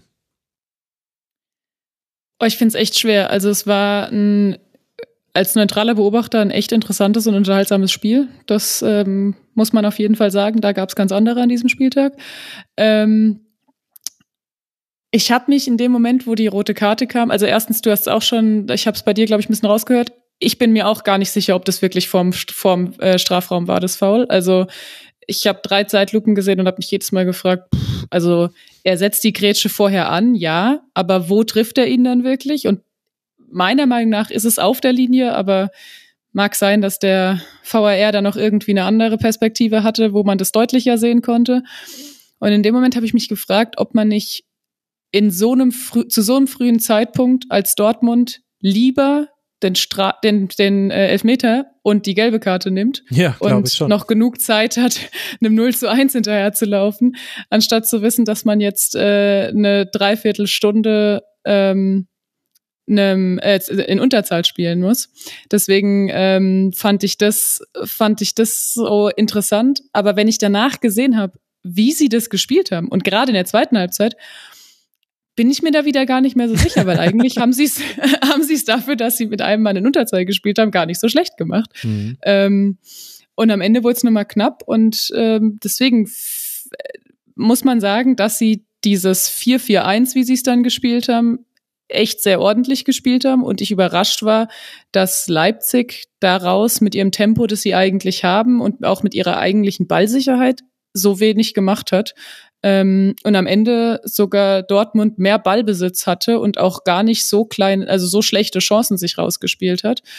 Und am Ende Leipzig tatsächlich glücklich sein kann, dass sie das Spiel wirklich gewonnen haben. Mhm. Deswegen fand ich die rote Karte am Anfang tatsächlich sehr interessant. Es waren ja eigentlich sogar, glaube ich, nur 10 oder 12 Minuten gespielt. Das hat ja dann bis zum 15. Minute gedauert, bis die rote Karte kam. Also neun, äh, mit zehn Mann haben sie ja nur 10 Minuten eigentlich gespielt. Und was ich, muss ich sagen, an Mats Hummels sehr angenehm finde, der hat gar nicht diskutiert oder gar nicht irgendeine eine Anstalt gemacht, zu äh, irgendwie zu, so zu tun, als wäre es nichts gewesen. Der ist aufgestanden und hat sich, man hat ihm angesehen und er hat auch dem Schiedsrichter sofort gezeigt, ja, passt, gelbe, gelbe Karte nehme ich. Und als er dann gesehen hat, Schiedsrichter hat entschieden, es war außerhalb, ist er eigentlich schon umgedreht und ist vom Platz gegangen, weil er genau wusste, damit ist es eine rote Karte. Und da hat er auch nicht diskutiert. Und das würde ich mir häufiger im Fußball wünschen, muss ich sagen, weil das so klar war, ähm, dass ich nicht verstehe, wie, man, wie manch anderer Profi da noch aufstehen und äh, kann und diskutieren kann. Und das fand ich mal sehr angenehm zu sehen, dass es auch, auch Spieler gibt, die einfach sagen, ja, gut, war dämlich, äh, weiß ich selbst und das so hinnehmen, wie es war. Ich, ich, ich fand das auch eine sehr schöne Szene tatsächlich, weil auch David Raum, als er gemerkt hat, das gibt jetzt Rot für Hummels, hatte so dann so ein leicht schmerzverzerrtes Gesicht und ist schon zu Hummels hin und hat ihn ein bisschen getröstet. Ne? Die kennen sich ja auch ähm, aus der Nationalmannschaft und ähm, auf Dortmunder Seite hatte ich auch ein bisschen das Gefühl, ähm, keine Ahnung, sie spielen ja jetzt schon ein paar Spiele in diesem krass defensiven Korsett. Ähm, vielleicht war das auch so ein bisschen dann, weil du es ja selbst angesprochen hast, die hatten dann auf einmal ungewohnt viele Ballbesitzphasen, äh, war das wie so eine Art Befreiung und jetzt ist eben nicht im Kopf irgendwie, wir haben noch was zu verlieren, weil wir sind auf einmal noch in der viel krasseren Underdog-Rolle und ähm, ja, spielen dann doch so gut mit, äh, was ich tatsächlich eine ne lustige und kuriose Randnotiz an, an dieser, an diesem Foul und an die, äh, ja, an dieser, an dieser roten Karte finde. Ähm, exakt fast diese gleiche Szene hatten wir vor vier Jahren bei Bayern gegen Frankfurt, als Jerome Boateng erst eigentlich ähm, ja, äh, den Elfmeter äh, verursacht hat und dann ähm, ja, wurde es zurückgenommen, er hat die rote Karte bekommen und Frankfurt hat dann 5 zu 1 gewonnen. Äh, solche Geschichten finde ich dann auch wieder seltsam, dass es exakt an diesem Tag dann auch passiert, wo dann Bayern wiederum 5 zu 1 erneut in Frankfurt verliert. Äh, das finde ich so äh, schön und kurios, das musste ich an dieser Stelle einfach nochmal loswerden. Solche Geschichten nur, du weißt es, schreibt ausschließlich der Fußball. Keine andere Sportart hat solche Geschichten. Aber wenn wir jetzt schon bei dieser roten Karte sind, hätte ich gern noch eine Sache kurz zur Disposition oder zur Diskussion gestellt. Und zwar, Mats Hummels hat ja dann auch in einem Instagram-Post oder in einer Story dann quasi die, die Verantwortung für diese Niederlage komplett auf sich genommen, hat auch gesagt, was stimmt, er darf da nicht zur Grätsche runtergehen. Damit wurde Edin Terzic noch bei Sky konfrontiert und das heißt, Matsumis hat sich vor den Bus geworfen, der Bus ist drüber gefahren und Edin Terzic entscheidet sich dann, geil, da setze ich mich nochmal an Steuer, Rückwärtsgang rein und dann rumpeln wir nochmal drüber, weil anstatt dann zu sagen, Mensch, ich bin froh, dass ich so jemanden im Team habe, der so reflektiert ist und so weiter, sagt er, ja, sehe ich auch so, darf man nicht grätschen und generell Innenverteidiger grätschen heutzutage viel zu oft. What? War ein bisschen weird, oder?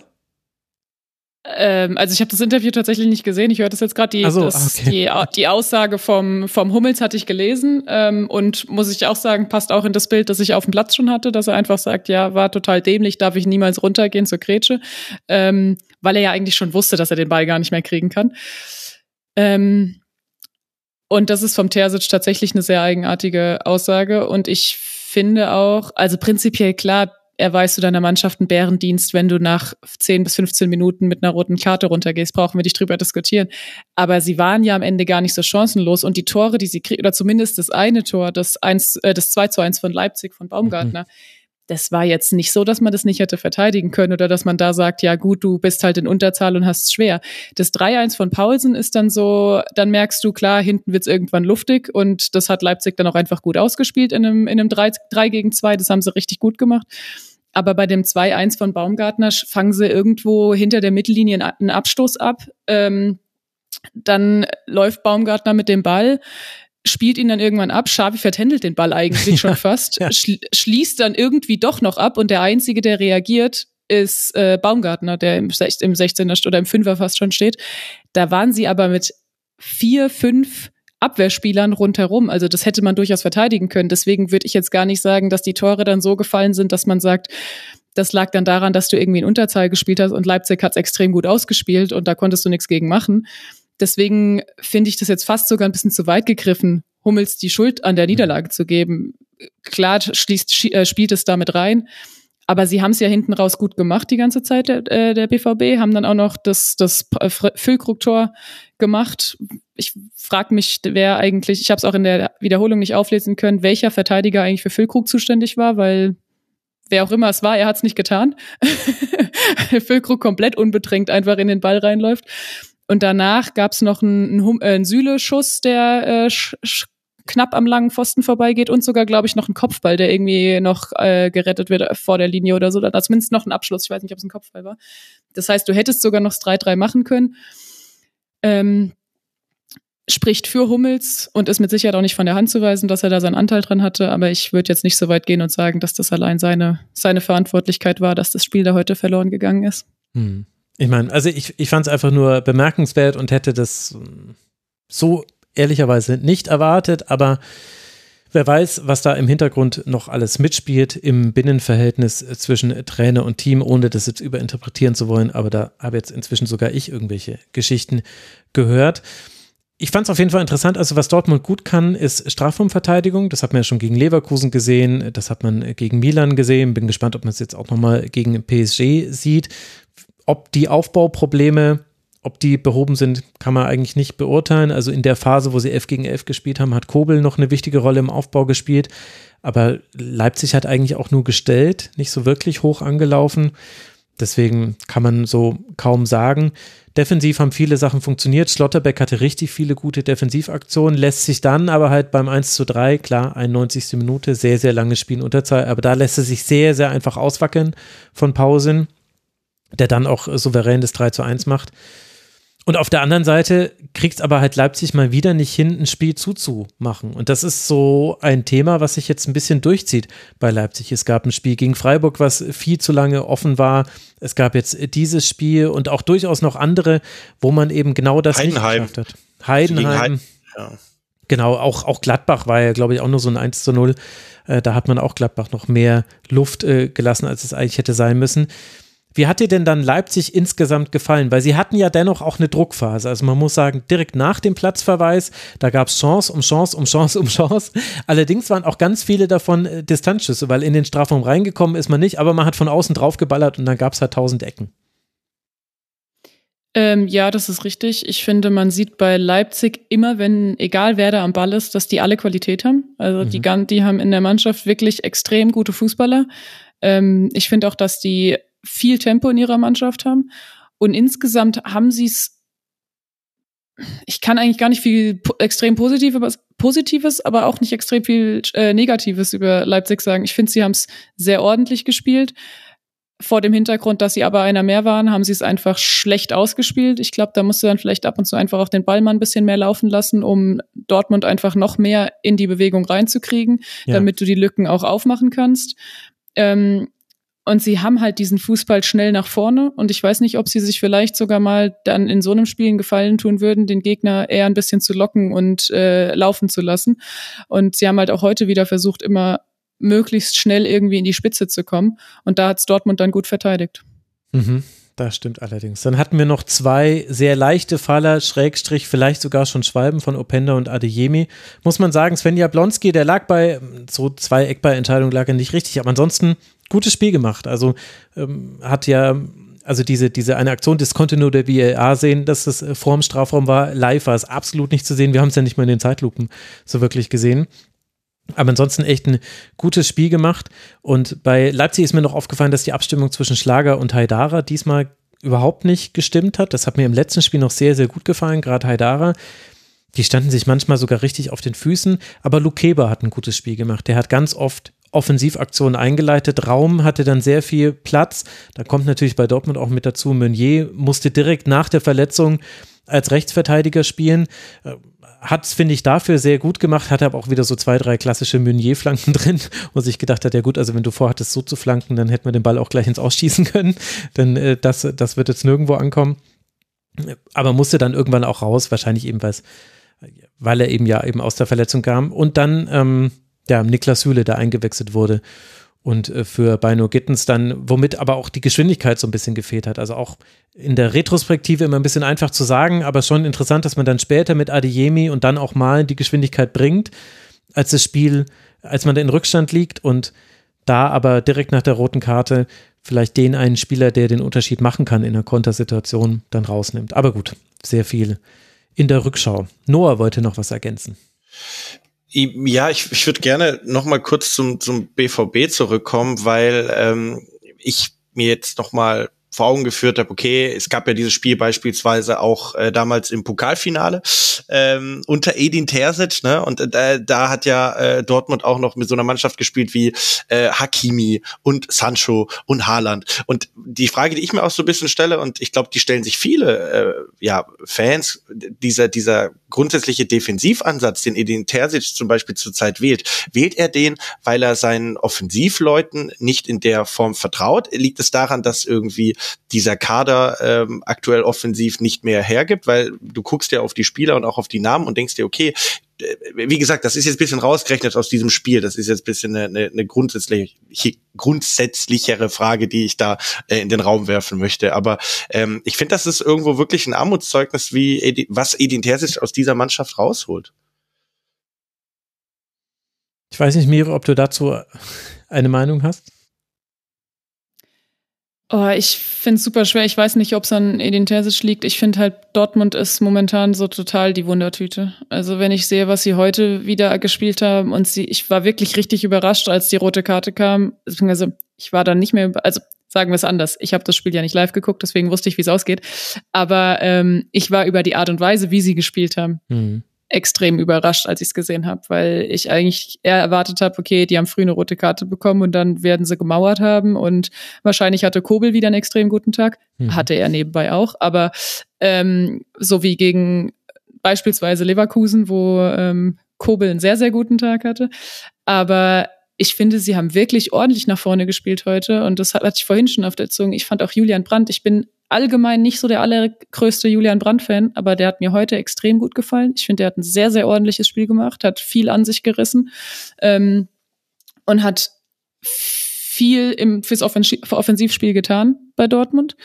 Ähm, und auch Nico Schlotterbeck von hinten raus hat mir deutlich besser gefallen als schon in manch anderen Spielen ich weiß gar nicht, ob der Ansatz so extrem negativ, ob ich den so sehen würde, äh, defensiv, ob ich den so extrem defensiv sehen würde. Klar, es sind noch einige ähm, Stürmer oder Offensive, die man da immer auf der Bank hat. Da kann man aber natürlich auch schwer beurteilen, was für eine Form die sind. Und ich finde, wenn man die nicht regelmäßig sieht und auch wenn dann mal ein Stürmer irgendwie für die letzten 20 Minuten eingewechselt wird, finde ich es schwer, wirklich zu beurteilen, was der für eine Form hat. Und Adeyemi beispielsweise ist für mich einer mit ein Spieler mit unfassbarem Tempo und auch Potenzial, aber mir, da kommt zu wenig, meistens zu wenig bei rum. Also auch heute wieder. Er lässt dann irgendwie, er läuft dann irgendwie einfach an zwei, drei Spielern vorbei, aber läuft, legt sich dann den Ball zu weit vor und der Ball geht ins Aus oder so, solche Aktionen. Und das finde ich halt immer ein bisschen schade. Und wenn deine Offensivspieler in so einer äh, Form sind, dann ist es natürlich auch schwierig, die zu bringen. Ne? Deswegen finde ich es immer schwer zu beurteilen. Ähm, ansonsten habe ich da, glaube ich, gar nicht so eine Meinung zu. Also wie sie im Pokal gespielt haben, war unterirdisch. Das haben sie aber, glaube ich, selbst auch gesehen. Und weil du vorhin auch das Verhältnis zum Trainer angesprochen hast, ich habe gar nicht das ganze Pokalspiel gesehen, aber habe irgendwann eingeschaltet und bis zum Schluss geguckt. Und ich muss sagen, die letzten zwei, drei, vier Minuten habe ich nämlich auch mal nur auf Hummels geachtet. Also da war die Laune und auch die ganze Einstellung zu allem war sehr, sehr negativ. Und das fand ich schon sehr beeindruckend, dass jemand das so offen zeigt. Der ist nur noch zwei Schritte rechts, links gegangen, hat nur noch gestikuliert und geschimpft und ähm, auch nach dem Spiel hat er ja schon so suffisant zu irgendjemandem, geläch zu irgendjemandem gelächelt, direkt vor der Kamera.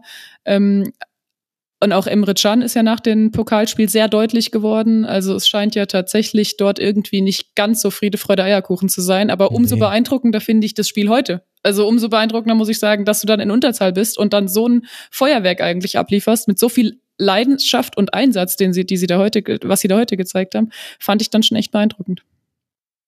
Ja, total. Und ich glaube, gegen Stuttgart kommt halt nochmal mit dazu. Es war halt schon zum zweiten Mal, dass man so deutlich unterlegen war. Und nach dem ersten Mal hat der Niklas Füllkrug auch schon eine Kritik gemacht, die man eindeutig gegen das Trainerteam, ich weiß nicht, ob es jetzt gegen Terzic persönlich geht, lesen muss. Also da liegt auf jeden Fall was im argen Aufbauspiel des BVB, ist einfach viel zu schlecht für das, was möglich wäre.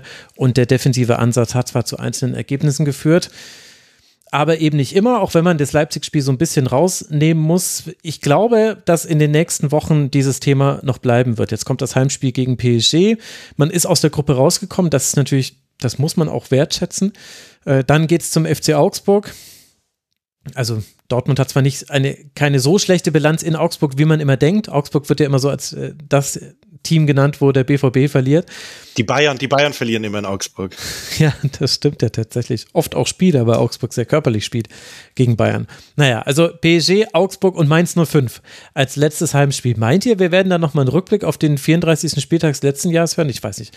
Wahrscheinlich, wahrscheinlich werden sich das die, die Senderanstalten dann doch sparen, da nochmal darauf hinzuweisen. Also das sind die letzten Spiele und dann gibt es die Winterpause für den BVB, der bei 25 Punkten stehen bleibt, damit von vier Punkte Rückstand auf die Champions League Plätze, hat sechs Punkte Rückstand auf Stuttgart. Das ist natürlich die einzige wichtige Distanz. Die hat ja Noah vorhin schon aufgemacht. Und für Raber geht es jetzt weiter zu Hause gegen Young Boys Bern und dann gegen TSG Hoffenheim. Leipzig 29 Punkte hat man aktuell.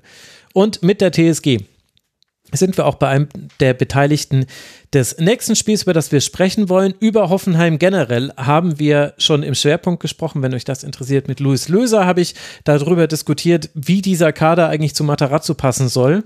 Ich sehe das nämlich ehrlich gesagt nicht, aber ich muss auch zugeben, auf Grundlage dieses 3 zu 1 gegen den VfL Bochum muss man jetzt nicht so überkritisch sein, denn da hat Hoffenheim ein gutes Spiel gemacht. Masovic paar Eigentor in der 32. Minute, Kramaric in der 43. Minute. Die stellen auf 2 zu 0 zur Hälfte und Ilas Bebu kann in der 76. Minute den Deckel drauf machen. Da ist es dann auch nicht mehr schlimm, dass Paciencia das schönste Tor des Spiels schießt und zwar in der 90. Minute per Volley-Schuss. Endstand also Hoffenheim 3, VfL Bochum 1. Wie hat dir denn die TSG gefallen, Noah? Ähm, ganz okay aber irgendwie haben mir beide Mannschaften nicht so wirklich gut gefallen. Ähm, ich fand es erstmal, also ich gucke jetzt weder äh, besonders viele Bochum-Spiele noch besonders viele Hoffenheim-Spiele. Aber als ich nach 20 Minuten mal geguckt habe und gesehen habe, dass Bochum in Hoffenheim zwei Drittel Ballbesitz hat und Hoffenheim ja. ein Drittel, da dachte ich erstmal, also wie kann das sein? Ich habe es mir rausgeschrieben. Bochum hatte nach der ersten Hälfte doppelt so viele Pässe wie Hoffenheim. Mhm. So, und ich kenne ja Matarazzo noch so ein bisschen aus Stuttgart und weiß, was er eigentlich spielen lassen möchte. Ne? Ich meine, das hat gegen Ende nicht so gut funktioniert, deswegen war er dann weg und dann war Mieslind hat irgendwann auch weg, aber wir wollen jetzt nicht zu so viel über Stuttgart reden. Nein, ähm, ich hatte das Gefühl, okay, man, man wollte ich weiß nicht, ob es der Plan war von, von, von Matarazzo, aber äh, er ist auf jeden Fall aufgegangen. Bochum hatte sehr viel Ballbesitz, ähm, hat aus diesem Ballbesitz aber überhaupt nichts machen können. Äh, wirklich auch null Torgefahr ausgestrahlt und ähm, ja, um Hoffenheim hat dann eben äh, den ein oder anderen äh, tollen äh, Angriff äh, gestartet, insbesondere auch eben ja über über die Außen und äh, mit, mit etwas Glück und dem ja gut äh, sich in einer guten Form befindenden Wout Weghorst dieses ähm, 1 zu 0 erzwungen.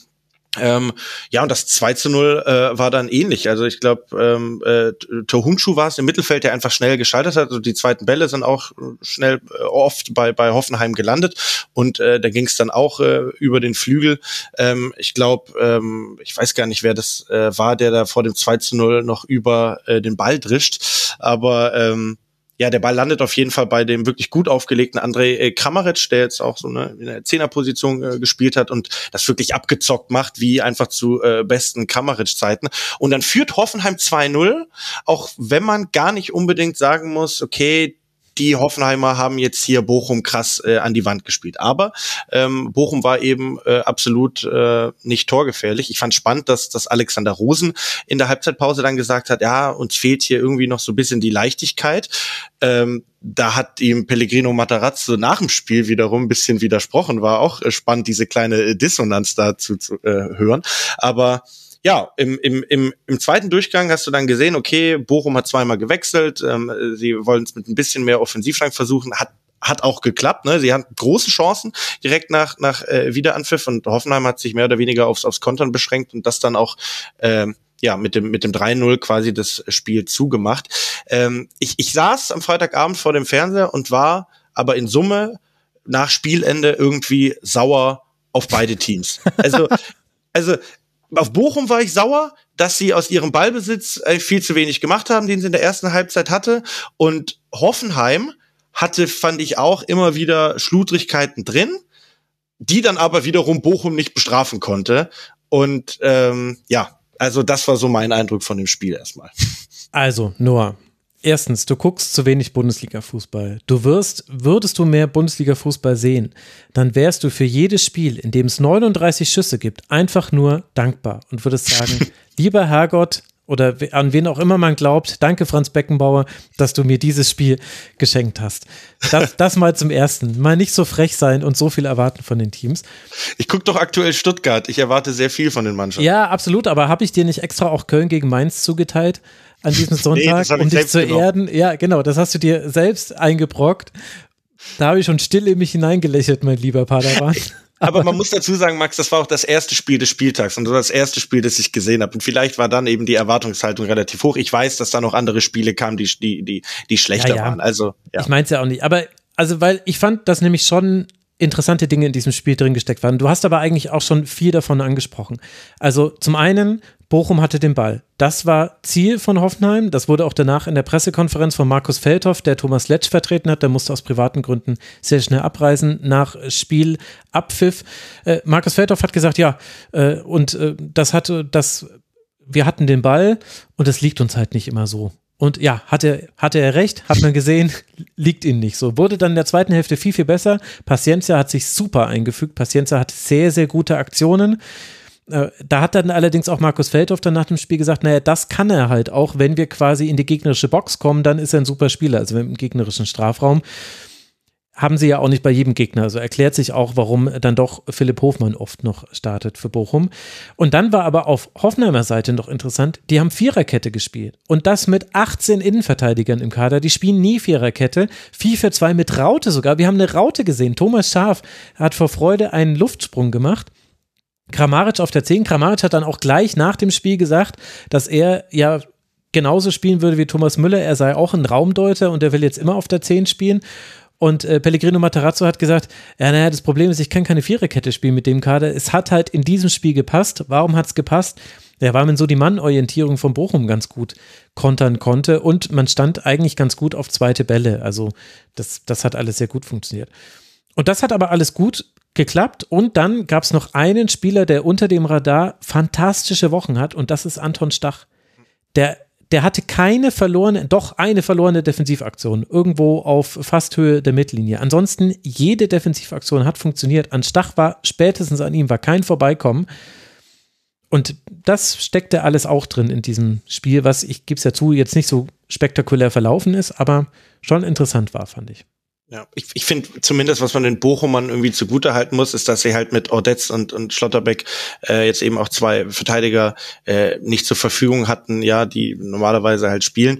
Und ähm, ja, es war dann aber vielleicht, wenn du sagst, okay, äh, das hat Markus Feldhoff gesagt, okay, wir, wir hatten den Ball und es liegt uns nicht.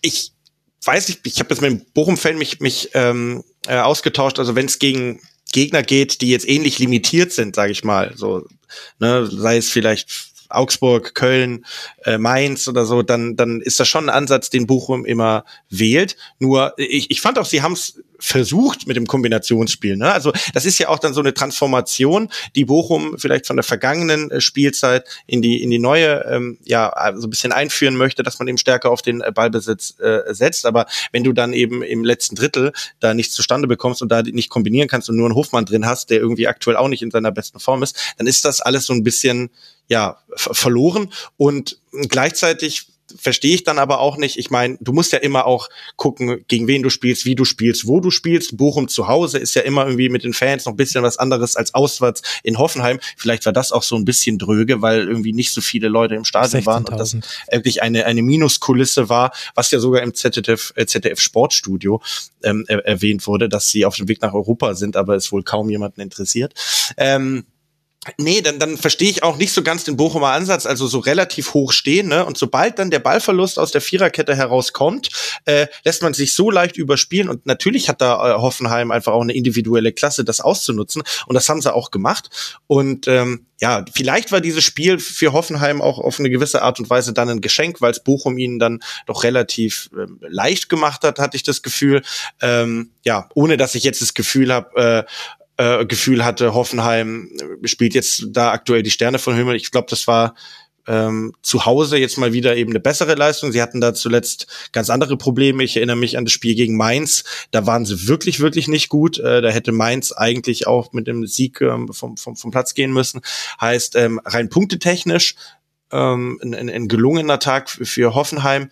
Ähm, ansonsten ja, ich weiß jetzt nicht, gegen wen sie das nächste, nächste Woche spielen, auswärts, aber das müssen sie dann halt auch auf den Platz kriegen. Wobei auswärts sieht's ja für Hoffenheim äh, gar nicht so schlecht aus. Auch, ich glaube, in Gladbach haben sie eigentlich ganz gut gespielt. Das war ein bisschen bitter, dass sie mhm. dann verloren haben. Ne? Also nächster Gegner ist auswärts dann Leipzig und zu Hause gegen Darmstadt wird man noch spielen für Hoffenheim. Oh ja, Topspiel, 18.30 äh, Samstag, Leipzig gegen Hoffenheim. Bitte alle einschalten. Wichtig, wichtig. Ja. Ich sage dazu nichts, äh, nur immerhin drei Punkte gab es für Hoffenheim, 23 hat man damit insgesamt und den sechsten Platz gefestigt, denn Frankfurt und Freiburg hinten dran die drücken von unten an und dann schauen wir ja mal, ob es wieder eine Viererkette gibt oder es zurückgeht in die Fünferkette und alle darüber liegenden Themen zu Hoffenheim, die haben wir im Schwerpunkt besprochen. Für den VfL Bochum, der auf Rang 14 abrutscht, 13 Punkte hat der VfL jetzt, damit drei Punkte Vorsprung auf den Relegationsplatz, geht's jetzt ins Spiel gegen Tabellennachbarn Union Berlin. Union drei Punkte hinter Bochum wird jetzt dann nach Bochum reisen. Das könnte natürlich sehr interessant werden. Dann hat man noch ein Spiel in Leverkusen. Das wird dann vielleicht eher aus anderer Sicht interessant. Aber da könnte noch so manche Geschichte geschrieben werden vor dieser Winterpause. Und wenn wir dann bei Union Berlin schon insgesamt sind oder indirekt sind, dann wollen wir auch direkt über Union sprechen und über das Spiel, das man hatte. Und da ist er, der erste Bundesligasieg von Nenad Bielica.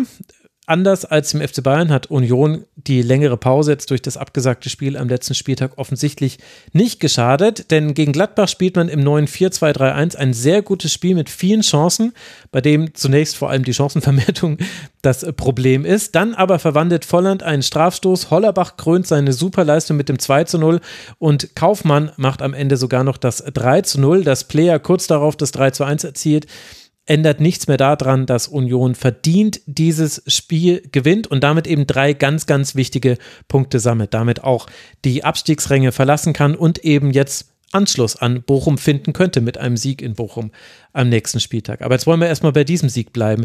Wie hat dir denn das veränderte Union gefallen, Miri? Ähm, extrem gut. Also ich finde, sie haben sehr, sehr schön nach vorne gespielt, haben sich extrem viele Torchancen rausgespielt. Direkt, ich glaube, erste oder zweite Minute haben sie auch direkt erstmal ein Abseitstor gemacht ähm, und haben sich auch davon, dass das nicht zählt, überhaupt nicht verunsichern lassen, sondern haben einfach direkt so weitergemacht. Ähm, dass das 1-0 dann vor aus einem Elfmeter fällt, ist die andere Geschichte. Ist eine extrem unglückliche Handelfmeter, muss man sagen. Ich finde sowas teilweise als Abwehrspieler super ärgerlich, es ist natürlich, sagt man, die Hände haben da oben nichts verloren. Trotzdem nehme ich die irgendwie mit, wenn ich hochspringe. Und es ist einfach super ärgerlich, dass ich dann von hinten an die Hand geköpft werde, äh, geköpft werde. Ja, ist ein Elfmeter, brauchen wir nicht mhm. drüber diskutieren, ist aber aus, aus Gladbach-Sicht dann natürlich sehr ärgerlich. Der Elfmeter ist dann selbst schön geschossen und als ich das Spiel gesehen hat, hatte ich Volland schon fast als äh, MVP notiert, weil ich den extrem stand, äh, stark fand in dem Spiel.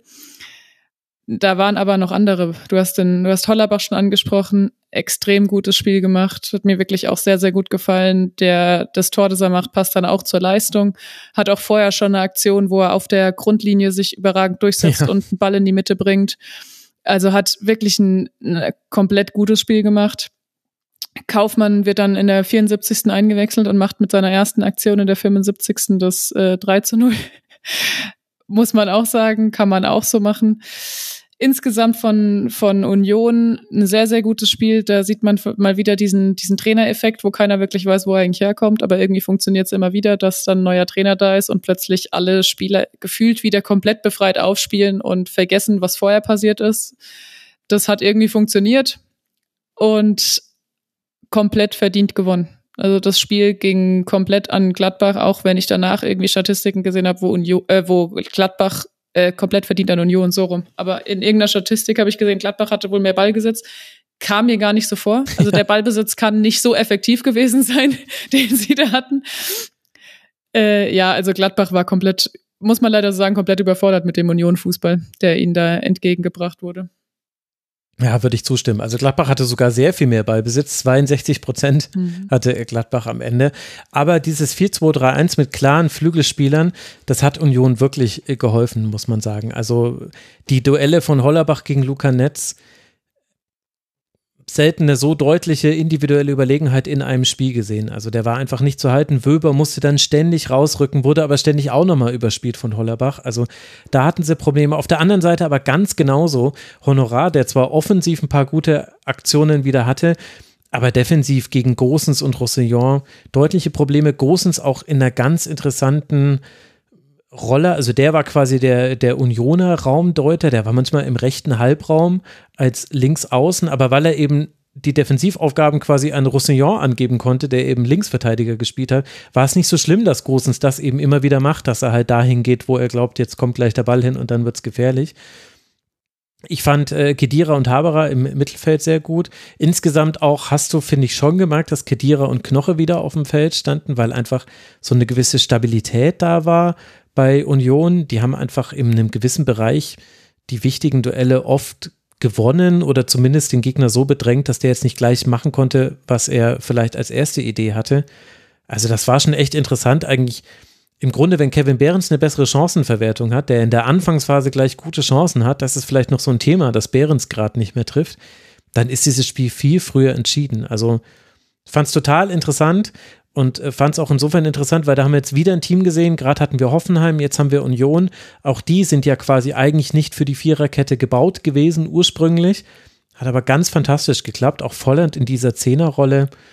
Also wirklich sehr, sehr gutes, sehr rundes Spiel und dann vielleicht hat auch ausgenutzt, dass Gladbach unter der Woche über 120 Minuten gegen Wolfsburg im Pokal gespielt hat. Also kann man, ist natürlich nicht die Begründung generell für dieses Spiel, aber also mit dem 3 zu 0, da hat dann Gladbach auf einmal angefangen, gut zu spielen, aber bis dahin war es ja schon seltsam, ja, apathisch oder so ist jetzt zu viel. Sie haben es schon probiert, aber sie waren immer ein, einen Moment langsamer als der Gegner. Das war schon sehr auffällig.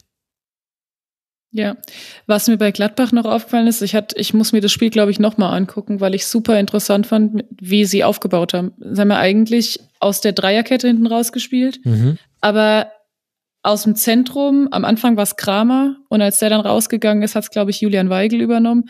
Der hat sich immer quasi in so eine Viererkette nach links fallen lassen. Genau. Ähm, das fand ich echt interessant, dass der Sechser sich da immer links rausfallen lässt. Ähm, das, ich hab, ich muss mir, glaube ich, noch mal ein paar, ein paar Szenen davon angucken, um noch mal wirklich das so im Großen und Ganzen zu sehen. Ich hatte dann vorhin leider nicht mehr die Zeit, mir das, mir da einzelne Szenen noch mal anzugucken. Ähm, aber das fand ich echt interessant, dass da beim Aufbau der, der Sechser, normalerweise kennt man es ja irgendwie bei Viererketten die mit dem abkippenden Sechser, der sich dann zwischen die Innenverteidiger mhm. fallen lässt oder so. Aber dass sie da aus der Dreierkette dann einen Sechser nach links rausschieben, ähm, um dann da einfach in Überzahl zu sein mit ihrem, mit ihrem linken Außenverteidiger und dem Sechser ähm, und das dann so komplett auf die Seite überlagert haben. Fand ich, fand ich ganz interessant. Hat zwei, dreimal echt gut geklappt, aber hat Union dann irgendwann auch verstanden. Ja. ja, und ich hatte das Gefühl, dass das, wofür das wahrscheinlich da war, nämlich dann vom linken Flügel Honorar einzusetzen auf dem rechten Flügel, also so ein bisschen das, was ich vorhin bei Leverkusen schon angesprochen habe, das hat halt so selten funktioniert. Also Honorar hatte zwar wieder seine guten Aktionen, vor allem nach dem 3 zu 0, aber das waren dann ganz oft Szenen, die auch über den rechten Flügel eröffnet wurden, aber so Verlagerungen hast du eigentlich nie gesehen. Das, ja, das fand ich auch auffällig. Generell auch Gladbach. Also Gladbach war ja auch Schwerpunkt unter der Woche. Sehr gutes Feedback übrigens zur Sendung. Vielen Dank, liebe Hörerinnen und Hörer. Könnt ihr doch gerne hören, wenn ihr es noch nicht gehört habt. Mit Janik Sorgatz habe ich da gesprochen. Da haben wir noch darüber gesprochen, dass Gladbach eben jetzt eine neue Qualität hat, nämlich dass man sich manchmal in Spiele auch reinbeißt einiges in diesem Unionsspiel hat gegen diesen Schwerpunkt oder gegen Dinge, die wir da erkannt haben, gesprochen, aber auch nicht komplett alles. Also ich fand schon interessant, dass Gladbach dann beim Stand von 3 zu 0 wirklich eigentlich ganz gut gespielt hat, Honorar Flanke um Flanke um Flanke gebracht hat. Nicht alle davon waren gut, aber es waren auch nicht alle davon schlecht. Die von auf Player war super zum 3 zu 1. Und ich meine, das ist jetzt natürlich viel konjunktiv, aber ich fand ein 3 zu 2 wäre schon möglich gewesen und wer weiß, ob dann noch mal was passiert. Also so komplett bin ich quasi jetzt nicht von, von Gladbach abgerückt, nur wegen dieses einen Spiels. Äh, Player war wieder extrem wichtig. Der hatte sechs von elf Schüssen von Gladbach. Also das ist halt die Abhängigkeit, die man gerade hat. Aber insgesamt, ja, ich würde es gar nicht an Gladbach so sehr festmachen, an der Schwäche von Gladbach, sondern an der Stärke von Union. Union war einfach sehr, überzeugend und das war rund. Renault hat auch wieder ein besseres Spiel gemacht. Renault war ja auch ein kleines Teil der, der Probleme von Union. Die Wechsel haben gut funktioniert. Ich meine, du hast Kaufmann schon angesprochen. Ich aber, fand aber auch, dass Andras Schäfer, der ja dann für Hollerbach gekommen ist nach 61 Minuten, der hat es auch nicht schlecht gemacht, hatte auch zwei, drei richtig, richtig gute Aktionen. Also es war einfach ein sehr, sehr guter Nachmittag von Union Berlin. Absolut. Also die haben auch, ich finde, sie haben auch sehr befreit und sehr mutig gewirkt. Das war, ich finde, sie haben so gewirkt, als hätten sie nicht im Kopf, wie es die letzten Spiele lief, sondern einfach mal, okay, wir haben, wir hauen jetzt hier alles raus. Das haben sie gemacht, ähm, haben Gas gegeben, haben auch mit viel Tempo gespielt. Gerade auch über Volland finde ich ist dann immer mit viel Tempo ähm, nach vorne ge äh, gegangen. Ähm, haben teilweise auch echt so Aktionen mit zwei, drei. Da war eine Aktion, wo sie zweimal mit dem Kopf verlängern, glaube ich, und dann Behrens den, den Ball ja. aber nicht, mhm. nicht ins Tor kriegt. Aber das, und die Kopfbälle sahen nicht zufällig aus. Also da gab es Spiele am Spieltag, glaube ich, wo ich bei jedem Kopfballverlängerung gedacht hätte, uff, schon wieder eine. Aber das sah da tatsächlich gewollt aus. Also die Kopfbälle kamen dann zielgenau und dann Behrens in Lauf. Also da war, das sah schon so aus, als wären da manche Sachen tatsächlich so geplant. Das will ich jetzt nicht am neuen Trainer komplett festmachen. Das wissen wir alle, dass der nicht nach zwei, drei Trainingseinheiten die Mannschaft einmal umgekrempelt hat. Ähm, ich glaube, dass das einfach dann so ein bisschen die, die Befreiung ist. Und vielleicht war es jetzt der insgesamte Befreiungsschlag, dass jetzt mal, man hat es ja schon häufiger gesagt, letzte Saison hat halt immer alles funktioniert. Diese Saison hat halt ein bisschen, hat dann mehr nicht funktioniert, auch, auch wenn, obwohl sie vielleicht gar nicht so, also spielen schon schwächer, aber äh, vielleicht war das jetzt der Befreiungsschlag, dass jetzt auch mal Wehrdinger, die vielleicht sonst irgendwie nicht reingegangen sind oder Chancen, die sich dann in letzter Konsequenz doch nicht erspielt wurden, jetzt halt einfach wieder, dass es jetzt wieder läuft, wäre ihnen ja zu wünschen. Ich, ich finde, man kann zumindest festhalten, auch wenn man jetzt über den neuen Trainer spricht, ähm, dass eben die Spieler, die unter Urs Fischer eben kaum eine Chance oder keine Chance hatten, jetzt auch diejenigen waren, die äh, ja so einen großen Impact auf das Ergebnis hatten. Ich meine, Hollerbach und Kaufmann waren ja mehr oder weniger schon, also ich glaube, Hollerbach hat es ja nicht mal in den Champions League Kader geschafft am Ende äh, und Kaufmann hat auch kaum eine Rolle gespielt und dass die dann beiden die sind, die auch ähm, ja die Tore machen, zeigt ja auch, dass es sich vielleicht am, im, im Gefüge äh, der Mannschaft ähm, was äh, geändert hat. Ich habe äh, noch nach dem Spiel kurz mit dem Till, Till Oppermann gesprochen, mhm. der ja auch sehr nah dran ist für den RBB, immer drüber schreibt. Der hat mir auch noch gesagt, ja, Fofana wurde auch noch mal komplett aus dem Kader ja. gestrichen, weil er einfach äh, schlecht trainiert hat. So und ja klar, Fofana äh, wurde auch mal suspendiert äh, von Urs Fischer, aber trotzdem, also ich meine, das ist ein Leihspieler vom FC Chelsea und ähm, dass dann einfach der neue Trainer sagt, so egal ob du Fofana oder Hollerbach oder Kaufmann heißt, hier haben alle eine faire Chance und das bringt ja dann natürlich noch eine Mannschaft anders in Wallung, als das mit einem Trainer ist, ähm, ja, der da jetzt schon sehr, sehr lange äh, am Start war. Mhm. Ja, und gerade Fofana, also wenn jetzt äh, da Union nicht gewonnen hätte, dann wäre da, glaube ich, noch äh, lauter drüber diskutiert worden, weil Bielitzer hat da schon sehr deutliche Worte gewählt in der Pressekonferenz. Er wurde eben darauf angesprochen, hat dann gesagt, naja, ich bin ein Trainer, bei mir spielen diejenigen, die sich mit dem Verein identifizieren und alles geben für, für den Erfolg des Vereins. Und wenn das jemand nicht macht, dann spielt er bei mir nicht. Das war schon so mit das Härteste, was du über einen Spieler eigentlich sagen kannst, über einen ja auch noch sehr jungen Spieler. Also das war schon eine Entscheidung, die nicht einfach so gefällt wurde, sondern mit Nachdruck, würde ich mal sagen. Ich hab jetzt bin bei Union jetzt nicht ganz so tief drin, aber ich finde es schwierig. Also ich weiß nicht so Sätze wie ähm, ein Trainer, der jedem Spieler eine faire Chance gibt. Ich würde gar nicht Fischer unterstellen, dass er das nicht gemacht hat.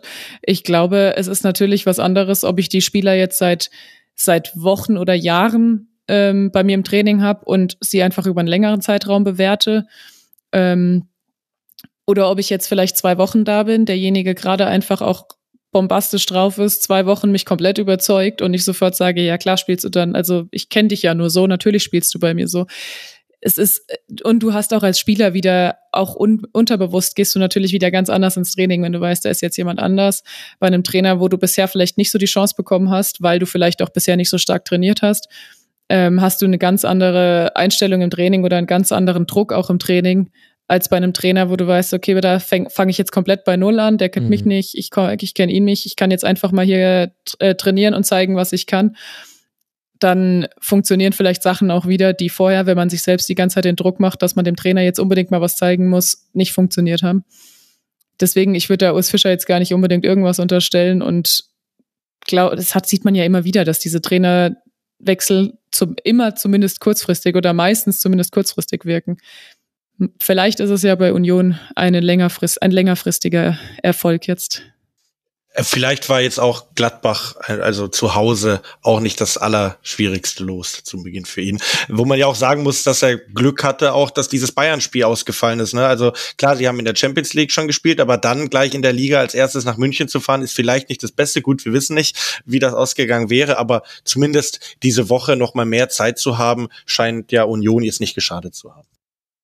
Das stimmt. Und man muss dazu sagen, Gladbach hatte wirklich Probleme. Schwanscherer war kaum im Spiel. Reitz hat nicht so gut gespielt wie zuletzt. Dass Kramer in der Startelf stand, hat auch schon was ausgesagt über den aktuellen Zustand vom Borussia Mönchengladbach, ohne Kramer zu nahe zu treten. Aber das haben wir eben auch im Schwerpunkt nochmal besprochen, dass er ja eigentlich eher gerade eine Reservistenrolle spielt und eher am Ende von Spielen kommt. Also da kam einiges zusammen. Interessant fand ich, dass Bielitzer noch später gesagt hat, dass man das neue System überhaupt nicht geübt habe, sondern alles, was er in den wenigen Trainingseinheiten gemacht hat bisher mit Union, war Umschaltverhalten nach Ballverlust und das sei sehr gut gewesen. Stimmt auch, war auch wirklich sehr gut.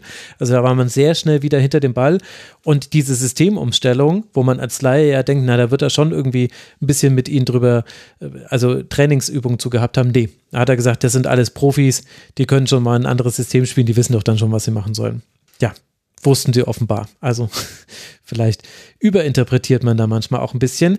Es geht jetzt für Union weiter mit dem Heimspiel gegen Real Madrid und dann dem Auswärtsspiel beim VfL Bochum. Generell die letzten Spiele vor dem Winter sehr, sehr interessant. Also Real, da machen wir so eine kleine Klammer drum, ist natürlich ein ganz tolles Erlebnis, aber Champions League verlief jetzt eher so ein bisschen medioker für Union, aber man spielt in Bochum und zu Hause gegen Köln. Wir gucken kurz, erinnert ihr euch noch, liebe Hörerinnen und Hörer? Genau, Bochum drei Punkte Vorsprung auf Union und Köln punktgleich mit Union, aktuell auf dem Relegationsplatz. Also diese beiden Spiele, die werden viel, viel wichtiger als das, was da gegen Real kommt. Da können wir sehr gespannt sein, wie Union da spielt. Und sollte der kurzfristige Trainereffekt sich nur auf die nächsten drei Pflichtspiele beschränken, alle Unionerinnen und Unioner würden sagen, ja, nehme ich erstmal. Und alles andere sehen wir dann nach der Winterpause. Für Borussia Mönchengladbach, die bei 16 Punkten stehen bleiben und damit auch auf dem 10. Tabellenplatz stehen bleiben, geht es jetzt dann noch zu Hause gegen Werder Bremen, bevor man bei Eintracht Frankfurt ran muss, ran darf.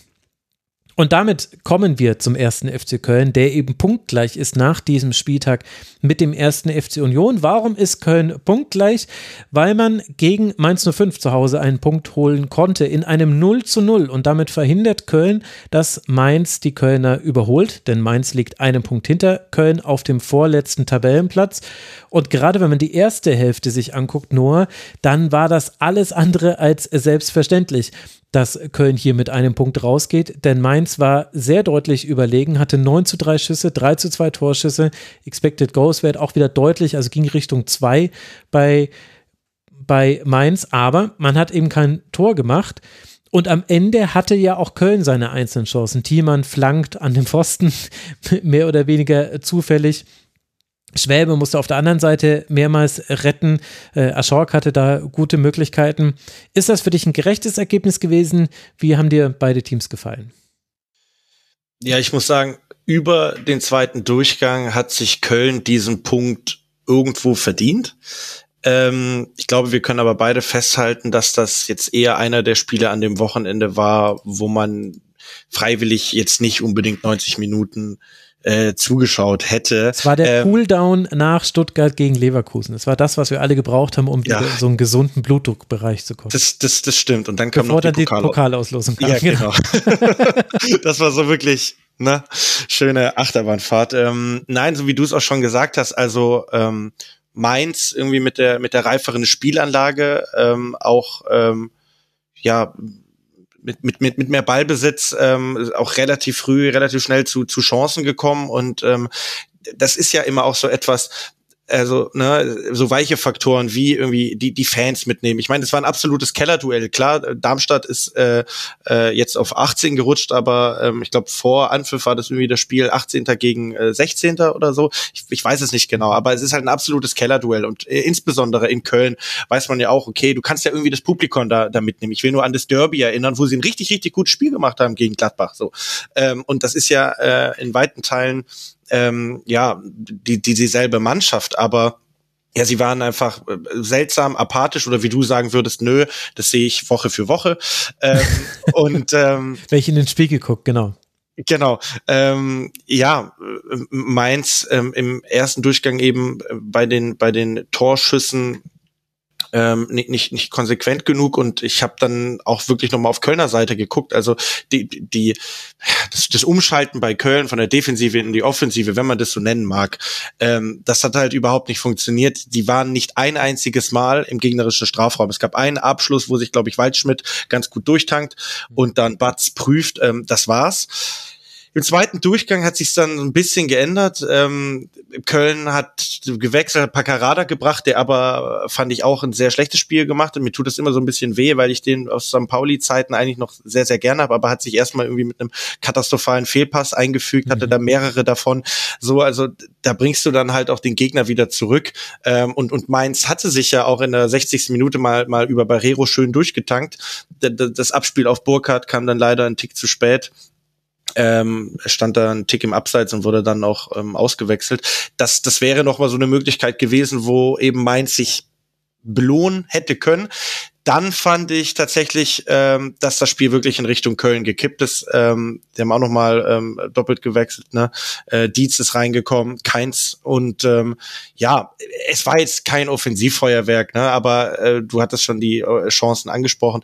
Ähm, dadurch, dass sie dann ein bisschen mehr Zugriff hatten, Mainz 05 auch, ich weiß nicht, ob sie platt waren, aber sie haben auf jeden Fall nicht mehr die Power in die Offensive bekommen. Ähm, ja, war es dann am Ende so, dass man sagen kann auf Kölner Seite, ey, wir können damit leben. Wir haben zumindest es verhindert, dass äh, Mainz an uns vorbeizieht. Man hat aber trotzdem auch gemerkt, ne, das Publikum hat ja auch ähm, schon zur Pause gepfiffen und auch nach, nach äh, Abpfiff gab es dann vereinzelte Pfiffe. Also ähm, das ist schon eine schwierige Situation. Steffen Baumgart hat gesagt, ich habe gesehen, dass sich alle den Arsch aufgerissen haben. Alles klar. Reicht dann aber vielleicht nicht. Ne? Ja, jein. Also, also interessant fand ich an diesem Spiel aus taktischer Sicht war, dass Mainz wieder mit Fünferkette gespielt hat. Die haben ja jetzt zuletzt unter Jan Sievert in Viererkette gespielt.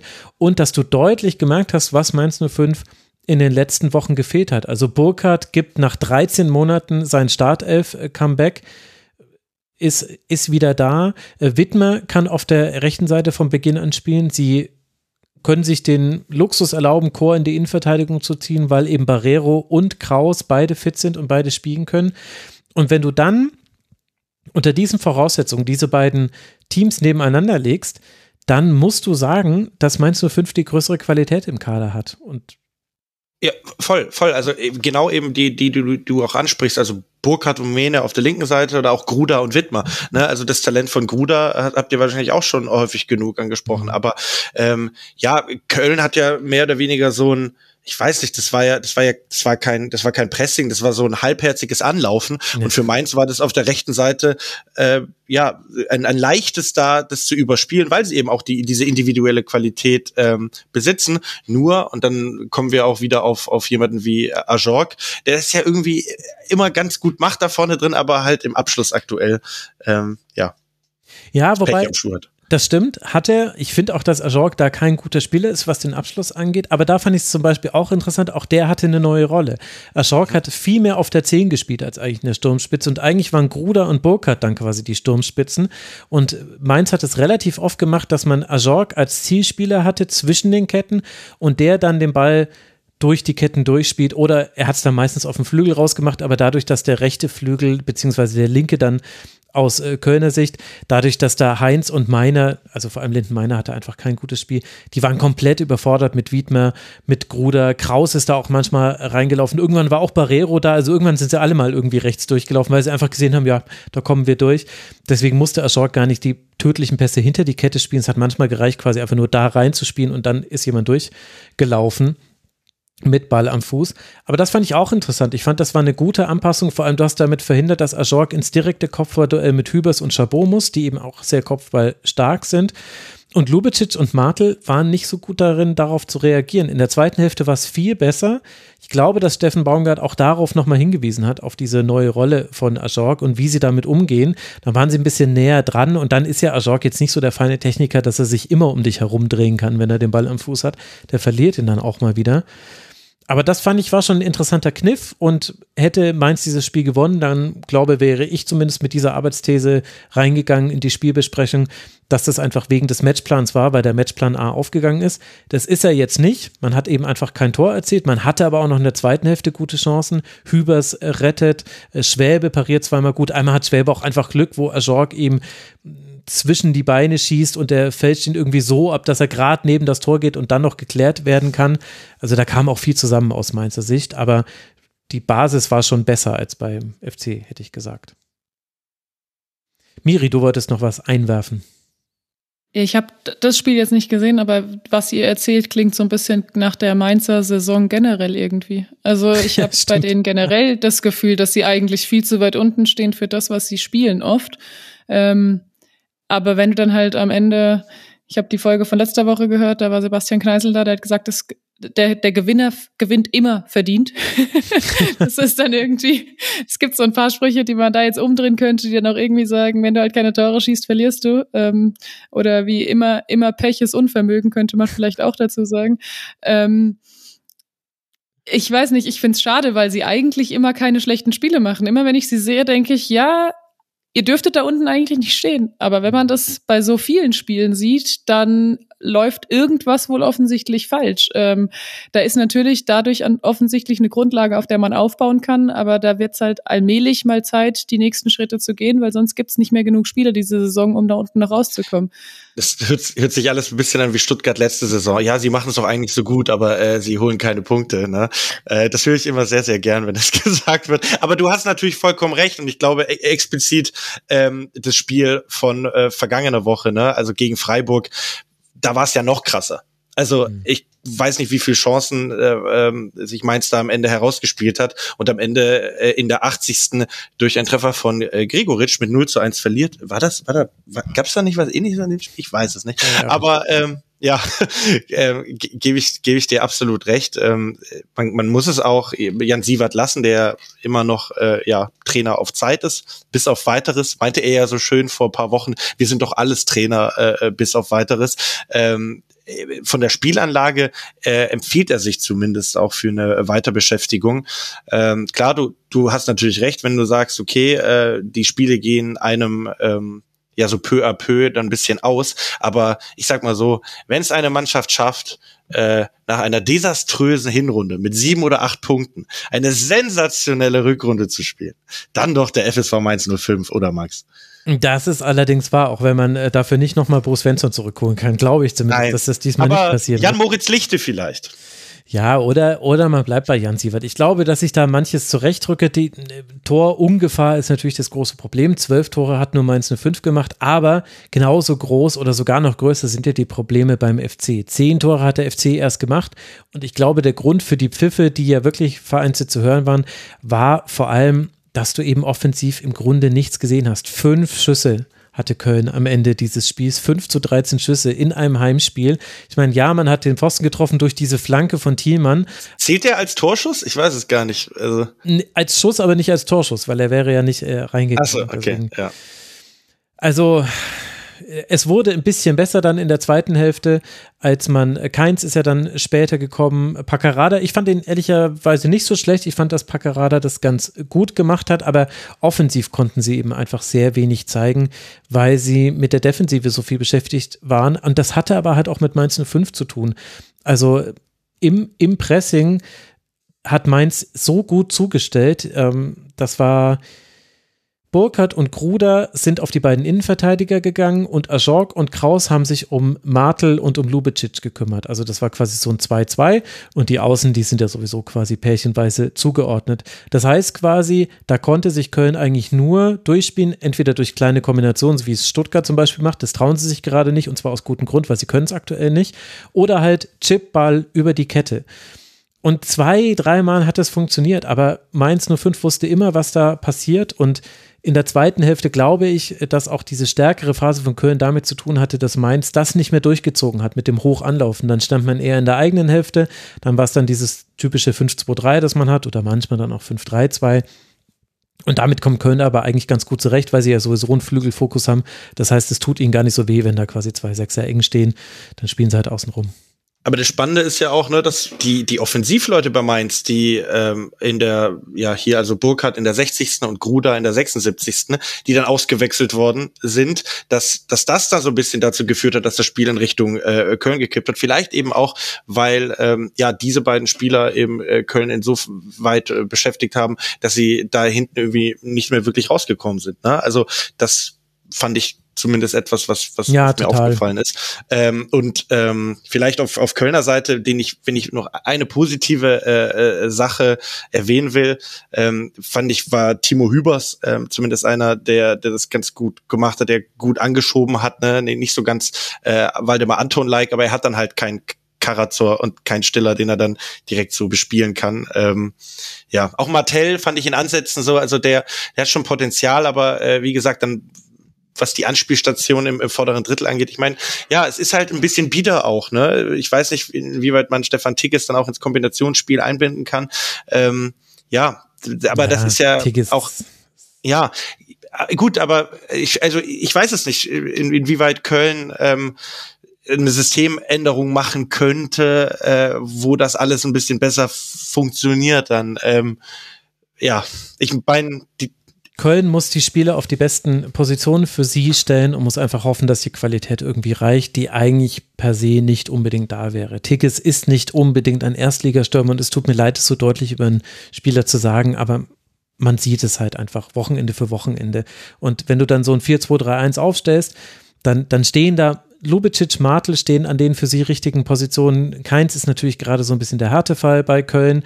Waldschmidt auf der 10 hatte sich verdient durchs letzte Spiel und dann hast du Meiner auf links, wo du einfach hoffst, dass du hinter die Kette kommst mit Tempo und du hast Thiemann auf rechts, wo du einfach weißt, ah cool, die Seite ist quasi dicht, weil der läuft nach vorne und nach hinten so lange, bis er nicht mehr kann und macht das dann eigentlich nicht schlecht. Also das ist alles nachvollziehbar, das kann alles funktionieren. Und dass sie dann eben keinen Stiller dabei haben, ja, egal welcher Spieler, er sagt, ich bin nicht stiller. Und das ist dann auch schon Teil des Anfangs des Problems. War das ein Germanisten-Gag, den man verstanden hat? Naja, ich glaube ehrlich gesagt nicht. Naja, google das, ihr lieben Leute da draußen. Da kann ich jetzt auch nichts dran ändern. Also, für Mainz 05 und Köln geht es folgendermaßen weiter. Köln hat 10 Punkte, Rang 16, Mainz hat 9 Punkte, Rang 17. Der erste FC Köln wird jetzt noch spielen beim SC Freiburg und dann bei Union Berlin. Das sind zwei Auswärtsspiele in Folge für den FC. Und der erste FSV Mainz 05 empfängt jetzt zu Hause Heidenheim und wird dann bei Borussia Dortmund spielen. Das habe ich ja vorhin schon mal anklingen lassen. Dann haben wir noch ein Spiel gesehen zwischen Werder Bremen und dem FC Augsburg und hier gab es eine Premiere, nämlich für Jes Torup. Er hat seine erste Niederlage erlitten als Trainer des FC Augsburg. Erst trifft Niklas Stark in der 39. Minute nach Vorlage von Marvin Duksch und dann trifft Marvin Duksch nach Vorlage von Mitchell Weiser in der 65. Minute und das ist dann auch der Endstand. Es gibt auch kaum große Chancen, die noch irgendwie ungenutzt geblieben wären aus Augsburger Sicht. Wie hat dir denn der Ansatz des FCA gefallen in Bremen, ja, mit einem doch sehr, tja, ich weiß gar nicht, wie ich es beschrieben, beschreiben soll, aber es war ja dann doch eher ein passiver, zurückhaltender Ansatz, den man gewählt hat in Bremen. Ja, also insgesamt hat mir Bremen gut gefallen. Deswegen würde ich eigentlich gerne mit denen starten. ja, dann fangen wir Bremen an. Wirklich ganz gutes Spiel gemacht haben. Ähm, es ist so ein bisschen für mich wie bei Union Gladbach, äh, nur nicht ganz auf dem Niveau, aber auch da war es so, dass Bremen das Spiel eigentlich bestimmt hat und auch aus meiner Sicht komplett verdient gewonnen hat. Das erste Tor ist dann nach, nach der dritten Ecke haben sie es dann geschafft, die dritte Ecke in Folge, wobei ich irgendwie mal in Frage stellen würde, ob die erste überhaupt eine war, nee, weil für war mich nicht. Duxch seinen Gegenspieler einfach komplett in den Ball erstens mal reinschiebt und ich dann noch gar nicht sicher bin, ob er den Ball über, ob der Ball überhaupt noch im Feld ist, als er ihn berührt. Ähm, aber das sei jetzt mal dahingestellt. Dann waren die ersten beiden Ecken, die erste war nicht so gut getreten. Bei der zweiten kommt ein schöner Schuss auf dem, äh, aus dem Rückraum, der abgefälscht wird. Und aus, bei der dritten Ecke ähm, steht dann stark am kurzen Pfosten richtig. Macht eine super simple kurze Körpertäuschung und äh, steht dann vor Tietz und nickt das Ding ein. Ähm, war schön gemacht. Ansonsten muss man aber sagen, oder auch da, da tritt ja Duxch die Ecke. ohne Duxch wäre da nach vorne auch nicht viel passiert, glaube ich, weil der in jeden, in jede Torchance eingebunden war, entweder selbst zum Abschluss gekommen ist oder den Ball weitergeleitet hat. Teilweise dann auch irgendwie so einen halben Meter zu weit oder zu kurz. Also es war dann nicht ganz perfekt bis zu Ende gespielt immer, aber Duxch macht extrem gute Wege und ist dann oft gut anspielbar, um den Ball irgendwie noch weiterzuleiten oder irgendwie in, in, in, in eine Schnittstelle zu spielen oder so. Das macht er extrem gut ist dann vielleicht technisch nicht der Spieler, der das, der, wo der Ball dann auch immer perfekt ankommt, wo er ihn hinhaben will, aber insgesamt ein gutes Spiel von Duxch. Und beim zweiten Tor ist es ein bisschen kurios, was Augsburg da macht, weil sie dachten, sie wechseln und dadurch die ganze Seite offen ist. Ja. Da, das frage ich mich, wie das in der Bundesligamannschaft passieren kann, dass du, also entweder war die, war die Kommunikation der Schiedsrichter sehr eigenartig, aber ich habe auch nicht mitbekommen, dass der Schiedsrichter auf dem Platz angezeigt hat, dass gewechselt wird und dann läuft Petersen einfach zur Mittellinie, um sich auswechseln zu lassen und seine Seite ist offen. Ja, das war, ich glaube, das Problem war, da gab es einen Freistoß für Werder und Sascha mhm. Stegemann hat gesagt, nee, nee, ihr müsst den zehn Meter weiter hinten ausführen und hat quasi gepfiffen.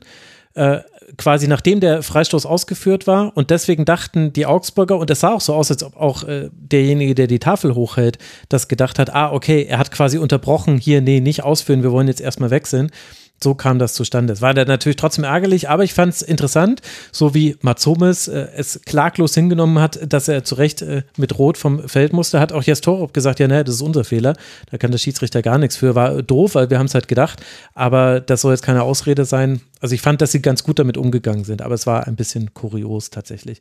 Und Weiser hat halt auch den Platz, den er da hatte, sehr gut genutzt, muss man auch dazu sagen. Das stimmt, die Flanke kommt dann punktgenau. Ähm, deswegen, also die insgesamt hat Werder das extrem gut gemacht und Augsburg habe ich jetzt ehrlicherweise länger nicht gesehen und habe nur gesehen, was sie für Ergebnisse unterm neuen Trainer eingefahren haben. Die waren ja alle sehr gut. Heute habe ich nicht ganz verstanden, wie die zustande gekommen sind, weil ich das, weil mich das nicht überzeugt hat, was sie gespielt haben. Ja, also ein Element, was gefehlt hat bei Augsburg im Vergleich zu den letzten Spielen, sie haben in den letzten Spielen sehr gute Verlagerungen gespielt, immer wieder, und haben dadurch dann direkte Duelle auf den Flügeln kreiert. Das hat eigentlich komplett gefehlt. Im Grunde, also ich glaube, am Ende war dieses Spiel, es war relativ simpel. Also Bremen hat Augsburg mehr oder weniger in Manndeckung genommen, zumindest haben sie mannorientiert gespielt auch ja im Aufbau, also Schmid hat dann auf Dorsch geschoben und Bittenkur, glaube ich, auf Rex Bitschei. Ich habe es mir irgendwo hier aufgeschrieben. Und Stay war der Einzige, der hinten gewartet hat. Und damit kam Augsburg nicht klar, weil Augsburg halt bisher seine Spiele oft über Verlagerungen spielt und über lange Bälle, die dann abgelegt werden, aber nicht über so kleine Kombinationen. Und über so kleine Kombinationen kommst du halt aus einer Manndeckung raus, über so einfache Doppelpässe, die du dann spielst und den Gegner in Bewegung bringst. Aber mit langen Bällen passiert da halt nichts, wenn du nicht jedes Kopfballduell gewinnst. Und das war halt nicht so. Das hat halt äh, Bremen ganz gut gemacht. Und deswegen war von Augsburg wirklich sehr wenig zu sehen. Es gab noch einen Lattenschuss von Engels in der Schlussphase. Er stand aber schon 2 zu 0. Insgesamt hat man nur einmal aufs Tor geschossen bei elf Schüssen insgesamt. Das ist halt dann nicht gut genug. Wobei man aber auch sagen muss, Augsburg hatte auch das Pech, beziehungsweise hatte das Glück, dass ein großer Fehler von Zetterer nicht genutzt wird von Tietz. Also Zetterer nimmt den Ball mit bei einem Pass, den er bekommt, schießt ihn sich dann mit dem Standbein weg, als er dann quasi den Ball langschlagen will. Und Tietz, er hat nur einen Kontakt, er kann nicht schnell reagieren, er macht es eigentlich gut, er überlüpft ihn direkt, aber dabei geht ganz knapp am Tor vorbei. Und ja, ich weiß, konjunktiv und so weiter, aber wenn Augsburg hier in Führung geht, nach so einem ja dann auch wirklich schlimmen Torhüterfehler, wer weiß, wie, ob es dann Werder Bremen mit seiner Mannorientierung wirklich noch so weiterkommt in dem Spiel. Also es war irgendwie auch ein bisschen enger, als, als das im Nachhinein gemacht wurde, weil Augsburg war zwar sehr harmlos, aber Augsburg hatte diese große Chance, Augsburg hatte noch eine andere gute Chance. Und dann hat halt Werder durch eine Ecke das 1 zu 0 gemacht und so dieses Spiel dann gewonnen und dann auch verdient gewonnen. Hinten raus hatten sie auch noch Konter, die sie nicht gut ausgespielt haben. Das gehört auch noch zum Spiel mit dazu. Aber es war eigentlich, das war, finde ich, so Bundesliga-Hausmannskost. Irgendwie. Ja, ich fand, Werder hat es extrem gut gemacht. Die sind sehr aggressiv vorne angelaufen. Also die sind nicht nur, das war nicht nur dieses, wir schieben mal hin, sondern wirklich immer hm. in jedes Anlaufen war zumindest optisch mit der, mit dem Gedanken, auch wenn ich den Ball da erobern kann, erober ich ihn auch. Und das fand ich bei Augsburg im Gegenzug genau andersrum. Also sie sind zwar auch eigentlich relativ hoch angelaufen, aber meistens eher so hingeschoben. um so Passwege zuzumachen oder den, den Gegner zu irgendeiner Aktion dann zu zwingen. Aber es war dann nicht irgendwie mal wirklich mit, mit Aggressivität und mit Überzeugung und mit Tempo angelaufen. Ja, sehr guter Punkt. Und da hat man nämlich auch gesehen, also auch diese Zetterer-Aktion war ja nicht in so riesigem Tempo. Das war ja nur, also eigentlich darf dieser Rückpass auf Zetterer nicht gespielt werden. Das, der muss ihn dann zur Seite mitnehmen und dann passiert dieser Fehler. Und da hast du nämlich auch gesehen, warum meiner Meinung nach Zetterer gerade den Vorzug vor Pavlenka erhält, weil er eben im Aufbau, also wirkt ein bisschen grotesk, weil er halt diesen Fehler macht, aber da halt sicherer ist. Also es gab zum Beispiel Situationen beim Abstoß, das fand ich total interessant. Abstoß, Werder Bremen steht quasi tief für den kurz ausgeführten Abstoß und Augsburg stellt aber zu. Und Zetterer guckt es sich an und denkt sich so, hm, spiele ich den jetzt kurz? Ach so, nee, ich chip den jetzt einfach drüber auf Weiser und der Ball kommt aber perfekt an. Weiser nimmt den, glaube ich, in aufgedrehter Stellung mit dem ersten Kontakt an, mit dem zweiten spielt er irgendwie so in den Halbraum rein und sie haben dann, sie spielen sich wunderbar nach vorne. Das war, war richtig, richtig gut bespielt von Werder, fällt am direkt auf bei Werder Bremen. Leider, muss man sagen. Ja, das war jetzt ein bisschen gemein, aber die Werder-Fans wissen, was ich meine. Es ist halt leider so, so ein richtig flüssiger Spielzug, der fällt einem tatsächlich leider auf. Aber das fand ich interessant zu sehen. Ich glaube, dass deswegen diese Torhüterfrage so eindeutig beantwortet wird von Ole Werner, obwohl du bei Zetterer in jedem einzelnen Spiel jetzt so einzelne Wackler gesehen hast. Ja, ich, es ging generell sehr viel über Außen. Also äh, fußballerisch war in der Mitte, mit Ball in der Mitte war nicht so arg viel los, wenn ja, dann nur richtig. gegen den Ball. Ähm, und wenn, dann eher lange Bälle irgendwo hin. Also entweder flach über außen oder lang irgendwo nach vorne, dann auf Duxch bei, bei Bremen. Ja. Aber ähm, es, die, die, die Mittelfeldspieler waren jetzt nicht ins Spiel mit Ball eingebunden, aber auf beiden Seiten nicht so wirklich. Mhm. Stimmt. Velkovic hat da noch ganz viele Bälle gespielt, der hat auf diesen langen Ball gespielt und diese rechte Seite mit Velkovic, Schmid und Weiser. Weiser fand ich viel, viel besser als bisher in vielen Spielen. Der hatte auch am Ende zwei Schüsse, zwei Torschussvorlagen, zwei Tacklings, eine Interception, zwei Clearances. Sind jetzt nur die Statistiken, aber es war ein gutes Spiel. Das hat wirklich gut funktioniert. Und dann hast du es ja schon gesagt, Duxch, also das ist wie, wie Player bei Gladbach, der ist einfach an jeder Offensivaktion beteiligt. Und im Spiel gegen den Ball hast du aber gesehen, warum Boré auch ein guter Partner für ihn sein kann. Weil diese Geschwindigkeit im Anlaufen, die fand ich, kam immer eher von Boré als von Dux, der es auch probiert hat. Aber Boré ist halt ein bisschen spritziger, muss man sagen. Dafür ging mit Ball bei Boré heute nicht so arg viel. Das hat dann, musste dann eher Dux übernehmen. Und wer mir auch gut gefallen hat, war Niklas Stark. Ich finde, er hat defensiv sehr stark mhm. gestanden. Stimmt. Haha. Ähm, und vor allem, äh, also klar, das Tor dann auch gemacht, aber wie man das als Innenverteidiger dann halt so macht beim, bei einer Ecke. Aber insgesamt auch im Spielaufbau und so, der hat mir, der hat mir eigentlich ganz gut gefallen. Mhm. Stay fand ich auch gut. Der war auf der 6 wirklich sehr stabil. Und, äh, und auf Augsburger Seite kann man, glaube ich, noch Niklas Dorsch erwähnen. Der hatte an beiden Seiten des Feldes gute Aktionen. Aber es sollte halt nicht sein. Ähm, was auch mit so Kleinigkeiten, glaube ich, auch zusammenhing. Also bei Damen zum Beispiel ist mir jetzt aufgefallen, das habe ich mir letzte Woche schon notiert, wenn Damen seitlich angelaufen wird, was ja das Normale ist für den Torhüter im Aufbau, dann traut er sich manchmal nicht, trotzdem in diesen Druck rein den Ball zu spielen. Dabei ist er dahinter der Raum. Also er, er traut sich quasi nicht nochmal aufzudrehen mhm. und dann wissen alle quasi, wo der Ball hinkommt. Das hat Werder Bremen auch sehr gut gemacht und Demann hatte dagegen Mbabu echt viele Ballgewinne. Mbabu auch ja, also man kann sagen, dass er vielleicht deswegen defensiver positioniert war, um Werder zu locken. Also vielleicht wollte man das, dass man auch da angelaufen wird, dass man dann dahinter in die Lücke reinspielen kann auf Jensen. Aber so richtig ehrlich gesagt, weiß ich nicht, ob das wirklich der Matchplan war, aber man hat es kaum gesehen. Also war so ein Gedanke, den ich hatte, als ich gesehen habe, Pedersen und Barbo stehen immer wieder tief, was ja unüblich ist für einen Zweieraufbau. Es war dann eher ein Viereraufbau. Aber ob das deswegen war oder ob sie verunsichert waren, tja, wer weiß das schon. Hast du noch was auf deinem Zettel zu diesem Spiel? Nee, das Einzige, was ich mir noch aufgeschrieben hatte, war die eine Aktion von Demirovic nach 26 Minuten, wo er, ich weiß gar nicht mehr, ach ja, gegen Velkovic. Einmal völlig übertrieben nochmal kurz ähm, gar keine Chance mehr auf den Ball hat und dann auch völlig zurecht gelb sieht. Aber ich glaube, das war ganz bewusst. Also ich glaube, das war so eine Aktion, dieses, ich muss jetzt mal ein Zeichen setzen und wir müssen jetzt mal ähm, Das war die Effenberg-Schule. Dagegenhalten. Ja. ja, ja. Das war, also da hat, weil er ist auch aufgestanden und ist weggegangen. Ihm war, glaube ich, genau klar, was er da macht, aber das war völlig bewusst gemacht. Ähm, aber das war mal so ein Zeichen, dass er, dass er da, glaube ich, in dem Moment setzen wollte. Ja, und definitiv war da auch Frust mit dabei. Demirovic hatte am, am Ende 34 Ballkontakte in 90 Minuten. Und wenn wir wissen, wie wichtig Demirovic fürs Offensivspiel für Augsburg ist, er ist ja quasi der Augsburger Duxch dann versteht man auch, warum da nicht so viel ging für Augsburg, weshalb Augsburg bei 17 Punkten stehen bleibt. Die gute Nachricht ist, sieben Punkte Vorsprung hat man auf den Relegationsplatz. Man spielt jetzt zu Hause gegen den BVB und dann in Stuttgart. Also das sind jetzt natürlich noch interessante Spiele für Augsburg. Gut, dass man schon 17 Punkte hat. Alles andere ist jetzt Bonus. Werder Bremen wiederum springt jetzt auf 14 Punkte, damit auf den 12. Tabellenplatz. Wichtig, hier den Dreier geholt zu haben. Vier Punkte Vorsprung hat man. Jetzt spielt jetzt dann in Gladbach Gladbach und dann zu Hause gegen Raber Leipzig. Und dann kommen wir zu einem Spiel, das hat sich eigentlich schon angekündigt, denn Noah hat den Spielverlauf vorhin schon gespoilert. Wir wollen sprechen über Wolfsburg gegen den SC Freiburg. Und für den VfL war es eine sehr schwierige Woche. Unter der Woche vergibt man in Gladbach in der Schlussphase der regulären Spielzeit riesige Chancen im DFB-Pokal, kassiert dann in der 120. Minute das 0 zu 1. Und jetzt am Wochenende gegen den SC Freiburg, tja, da vergibt man riesige Chancen und kassiert dann in der 74. Minute immerhin schon das 0 zu 1, während Gregoritsch, seitdem Deutschland ihn stark gemacht hat, im Länderspiel in einer wunderbaren Form ist und mal wieder den SC zum Sieg schießt, steckt Wolfsburg wirklich tief in der Krise. Wobei sich da jetzt die Frage stellt nur, wie findest du denn jetzt mal unabhängig vom Ergebnis die Leistung des VfL in diesem Spiel gegen den SC Freiburg? Ja, ich habe mir Nico Kovac äh, angehört, ist ja alles super, ne? ja, der, der, der war ja zufrieden mit seiner Mannschaft und hat gesagt, ähm, wir haben ein ganz gutes Spiel gemacht.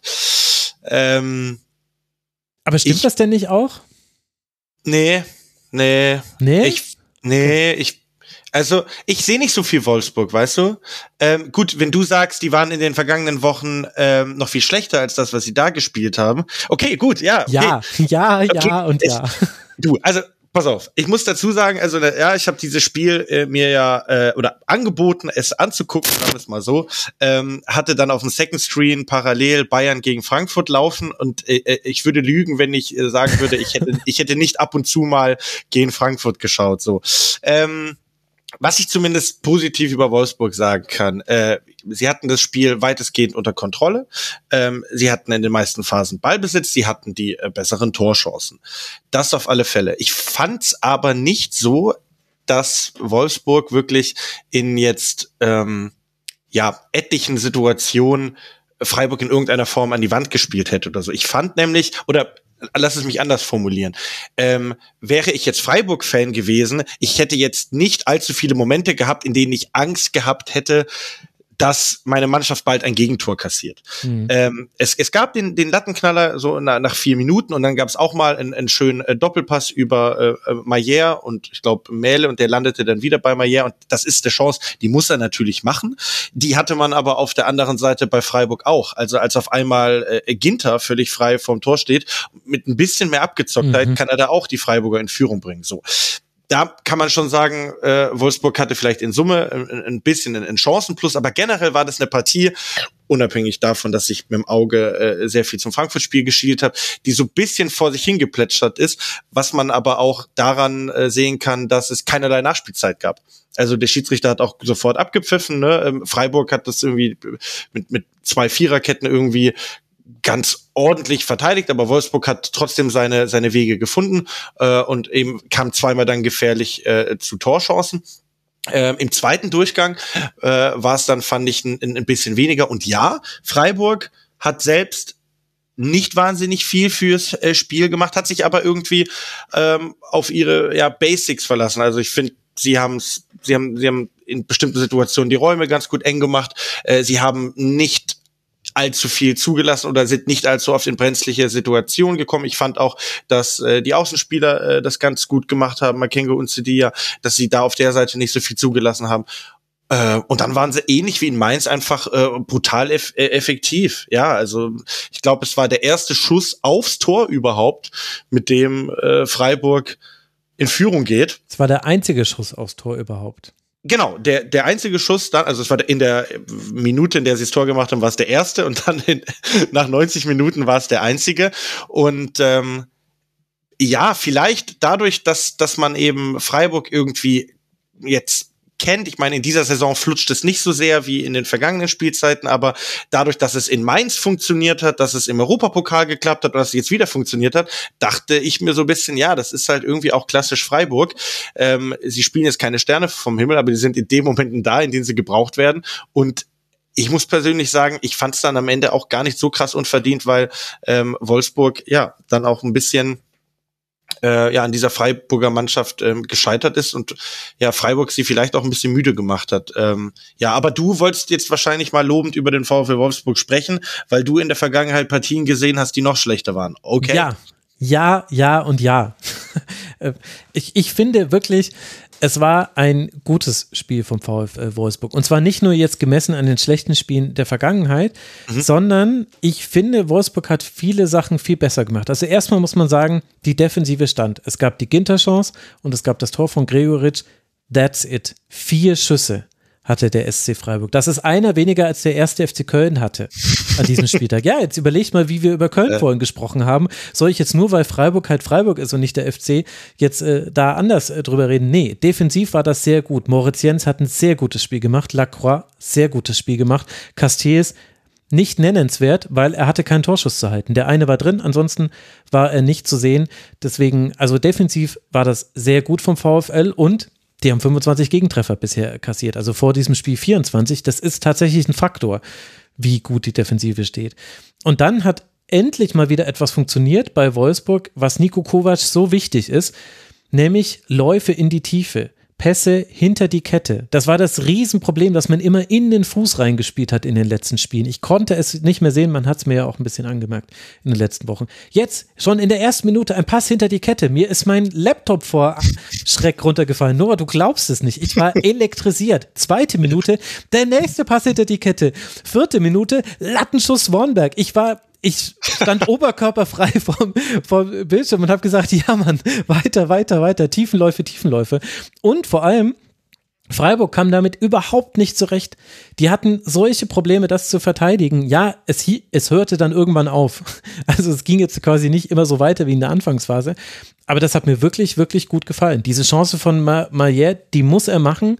Das ist einfach eine sehr, sehr deutliche Chance. Und Christian Streich, ich fand es sehr interessant, was Christian Streich in der Pressekonferenz nach dem Spiel gesagt hat. Weil klar, Nico Kovac fand alles wieder gut und auch Marcel Schäfer hat gesagt, keine Trainerdiskussion, war doch alles gut. Und in diesem einen Spiel finde ich sogar, beide haben einen Punkt. Das war okay. Auch das DFB-Pokalspiel war besser als viele andere Wolfsburg-Spieler. Also im Grunde, seitdem ich mich hier drüber aufgeregt habe, auf einmal läuft es jetzt wieder ein bisschen besser es ist nicht der Grund dafür, aber ich sehe halt jetzt dumm aus.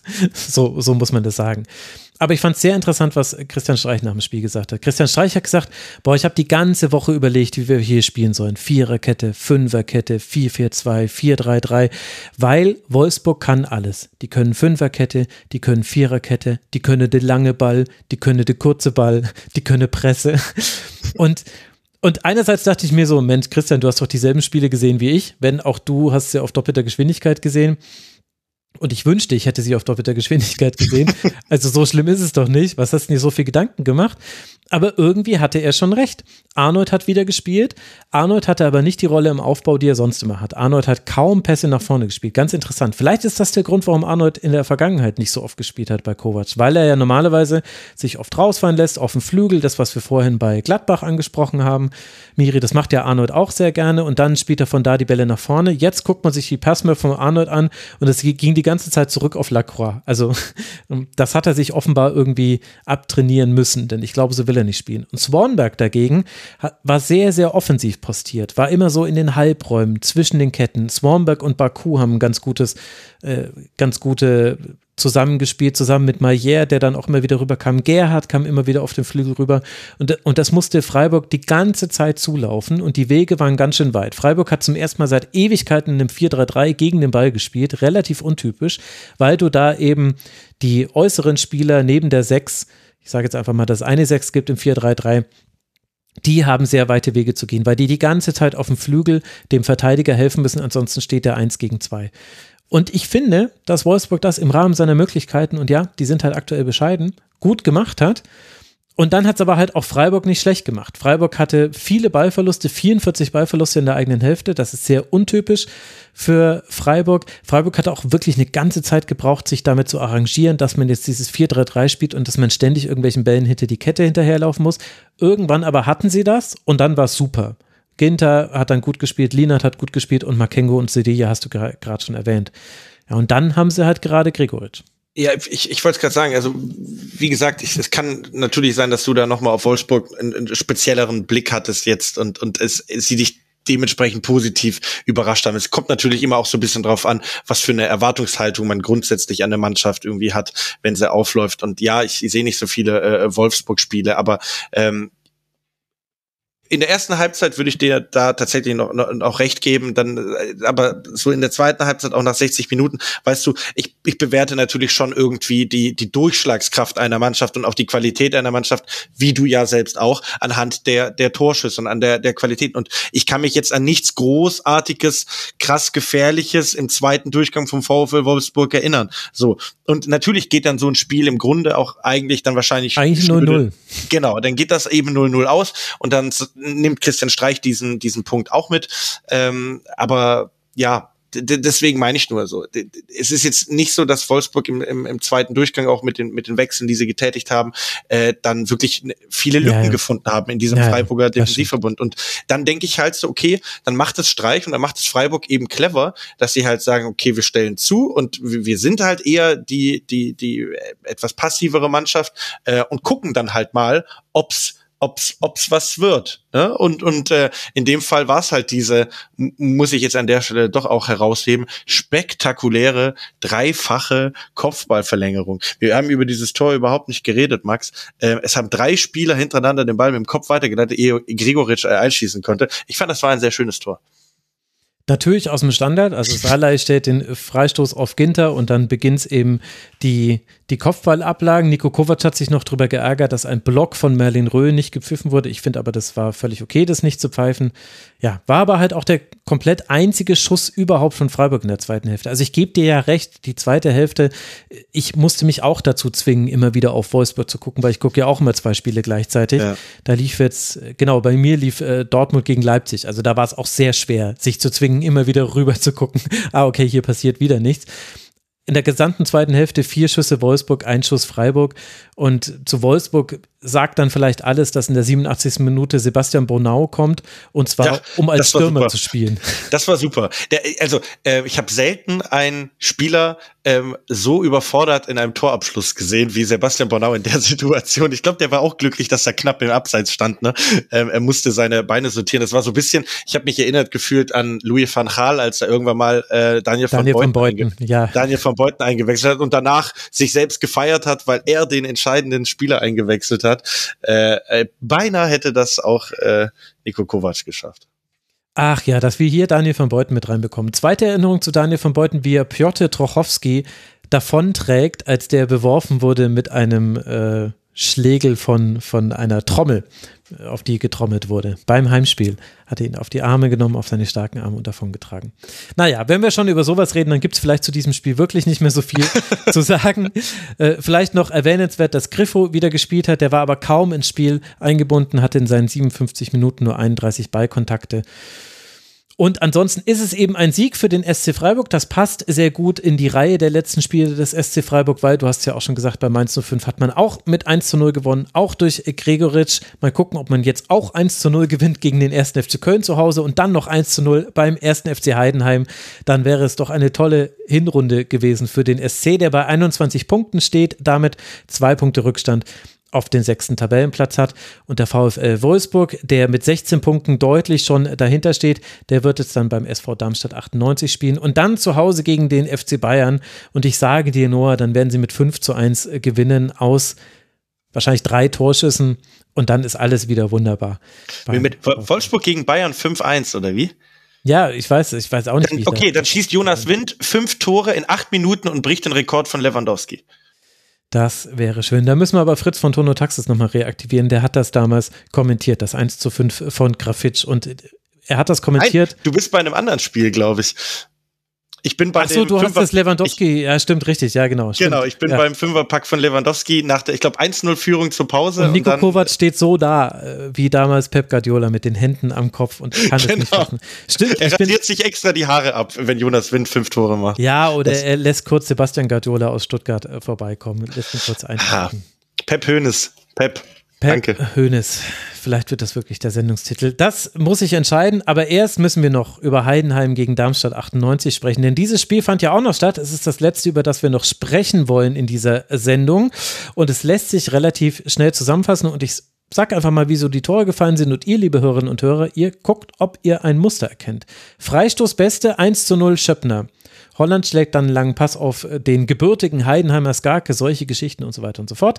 Der erzieht das 1 zu 1. Maloney fälscht dann eine Flanke von Skarke ins eigene Tor ab 1 zu 2 aus Sicht von Heidenheim. Und dann 69. Minute, Ecke Beste, Tor Mainka 2 zu 2. 71. Minute, Ecke Beske, Tor Mainka 3 zu 2. Und das ist dann auch der Endstand. Liebe Hörerinnen und Hörer, ist es euch aufgefallen? Jawohl. Drei Standardsituationen, drei Tore für Heidenheim und damit eben dann auch ein Dreier für das Team von Frank Schmidt. Miri, wie hat dir dieses Spiel gefallen? Fünf Tore, es ist ja zumindest einiges passiert. Gab es denn nur Standardsituationen von Heidenheim zu sehen oder was ist dir sonst noch so aufgefallen? Also der liegt jetzt leider auf der Hand. Standards sind auf jeden Fall das Beste von Heidenheim. Das muss man äh, leider so sagen. Ähm, ja, es war, es sind fünf Tore gefallen, das ist richtig. Ähm, insgesamt war es jetzt nicht äh, das, aller, das Spiel auf allerhöchstem Niveau. Ähm, ich finde, dass Darmstadt noch ein bisschen sch- besser gespielt hat als Heidenheim. Zwar Mhm. trotzdem verloren hat. Ähm, bei Darmstadt fand ich, war es ein bisschen, es waren viel zu viele lange Bälle. Also das war gefühlt irgendwie die einzige Idee, die sie eine ganze Weile hatten. Aber immerhin hatten sie gefühlt eine Idee nach vorne. Ähm, lange Bälle auf Seidel. Ich habe keine Statistik dazu, wie viele lange Bälle auf Seidel geflogen sind, aber es müssen sehr viele gewesen sein. Und Ich kann dir sagen, dass er zehn Kopfballduelle schon mal gewonnen hat. Also da waren schon mal Okay. einige mit dabei.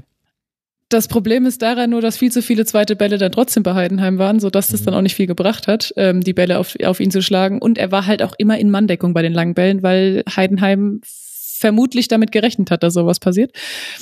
Ähm, aber Darmstadt finde ich, das muss man so ein bisschen zweiteilen, weil ich finde, sie haben was Torhüter, Viererkette und Sechserposition angeht, eigentlich ganz gut hinten rausgespielt. Hatten Mhm. da auch immer, also haben da immer ganz gut Kurzpassspiel gespielt und bis dahin sah alles immer aus, als würden sie einen super schönen Fußball spielen.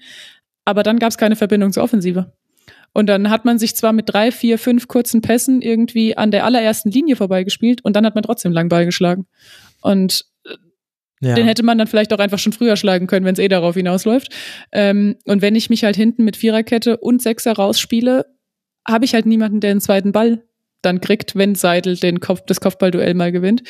Ähm, deswegen war das dann doch bei Darmstadt in letzter Konsequenz einfach nicht gut genug.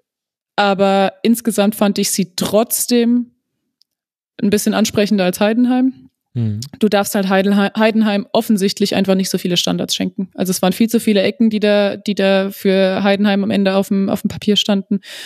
Und wie sie, wie die Ecken dann verteidigt wurden, also Yannick Müller war es zweimal bei Mainka, der sich beide Male durch einfachen, durch eine einfache Täuschung komplett verladen lässt und einfach Mainka dann beide Male komplett blank steht zum, zum, zum Kopfball. Ähm, das ist natürlich dann ein bisschen zu wenig. Aber nichtsdestotrotz muss man auch sagen, die Standards von, von Beste sind natürlich auch gut getreten. Ähm, Hm. Ja, also ich tue mich jetzt schwer dazu sagen, irgendwie Heidenheim hat das Ding verdient gewonnen. Das, ich glaube, das wäre auch so ein Spiel, das eigentlich typischerweise unentschieden ausgeht, weil beide jetzt nicht super überzeug überzeugend waren. Äh, wenn, dann vielleicht sogar eher eine Tendenz Richtung Darmstadt, meiner Meinung nach. Vielleicht nicht, was dann die, die absoluten Großchancen angeht, aber was Spielanteile angeht, hätte ich dann, wäre ich dann eher bei Darmstadt. Ja. Ja, ich fand, also Darmstadt war schon interessant. Ich glaube, eine Antwort zu haben oder ein Teil der Antwort, warum es quasi, nachdem man über die erste Pressinglinie drüber war, dann eben mit dem langen Ball nach vorne ging. Und die Antwort ist, glaube ich, Marvin Mehlem. Also der fehlt halt einfach bei Darmstadt. Und der ist ja sonst der, der oft den Ball dann trägt nach vorne oder der dann eben auch mal einen flachen Pass spielt. Und Thorsten Lieberknecht hat in der Pressekonferenz nach dem Spiel gesagt, dass Pfeiffer die Position von Melem gespielt hat. Und das hat mich insofern gewundert, beziehungsweise ich glaube, er hat es so gemeint, er hat quasi den offensiven Part gemeint. Also quasi das, was Melem immer macht, wenn er dann nachrückt, dann steht er ja so im 10er, 8er Raum und ist da sehr gefährlich. Da stand halt Pfeiffer auch. Pfeiffer hat auch viele lange Bälle bekommen. Holland hat die oft geschlagen. Das war quasi, der Ball kam zu Holland und der hat dann einen langen Ball geschlagen. Ich meine, es hat ja auch einmal sehr, sehr gut funktioniert, also beim 1 zu 1. Das war super. Allerdings hing das auch damit zusammen, dass Traoré schon angeschlagen war und deswegen den Laufweg von Skarke nicht mehr mitgehen konnte. Der wurde ja dann auch direkt ausgewechselt. Das hat dann Frank Schmidt auch gesagt, hat gesagt, das haben wir einfach falsch eingeschätzt. Wir dachten, er kann noch und dann haben wir der Szene gesehen, also alle miteinander plus das ganze Stadion hat gesehen, ah nee, er kann doch nicht, weil sonst hätte er nicht Skarke einfach so quasi die Innenbahn gegeben. Das machst du nicht als Außenverteidiger. Also es hat auch gut funktioniert bei Darmstadt, aber den hat eben einfach Melem ganz krass gefehlt. Und dann hatten sie so viele, ja, also Skarke hatte schon immer wieder gute Aktionen, fand ich, der hat mir gut gefallen. Jasula war überall auf dem Feld, aber hat nicht nur gute Aktionen gehabt, also es war ein gemischtes Spiel, würde ich sagen. Und dann stimmt natürlich alles, was du zu den Standardsituationen sagst. Aber es war ein enges Spiel. Hinten raus kann natürlich Piringer eigentlich noch, was Piringer, äh, kann das 4 zu 2 machen. Genau, der ist gegen Marklitzer durch, steht allein vor Schuhen, der aber ansonsten auch ganz gut gehalten hat. Und dann die Standards. Ich meine, es stimmt, was du zu Yannick Müller gesagt hast, wobei ich mir bei der einen Ecke aufgeschrieben hatte, dass äh, da Seidel auch noch mit dabei war, der eigentlich auch noch hätte eingreifen können, das nicht gemacht hat. Andererseits sind die so gut getreten, also den auf dem kurzen Pfosten kannst du eigentlich kaum verhindern, kannst den Schuss vielleicht noch blocken, aber du kannst eigentlich kaum schneller dran sein. Und Ecken verhindern ist halt auch schwierig. Das macht halt Heidenheim auch sehr gut. Also deswegen, ich glaube, für Darmstadt ist es einfach ein sehr, sehr ärgerlicher Punktverlust, beziehungsweise dass man gar keine Punkte geholt hat. Mehem hat extrem gefehlt, das wussten wir aber im Grunde vor dem Spiel schon. Also es ist jetzt nicht so, dass die Leute da jetzt irgendwie gerade einen Auffahrunfall bauen vor Überraschung, wenn ich das sage. Ja, und da müssen wir eigentlich nochmal über Heidenheim sprechen und über Jan-Niklas Beste. Ja, absolut. Also für mich war die zweite Halbzeit ging für mich eigentlich noch mehr an Darmstadt, obwohl Heidenheim da zwei Tore macht. Aber mhm. das war auch die stärkste Phase von Heidenheim. Ansonsten hatte Darmstadt eigentlich in der zweiten Halbzeit mehr vom Spiel.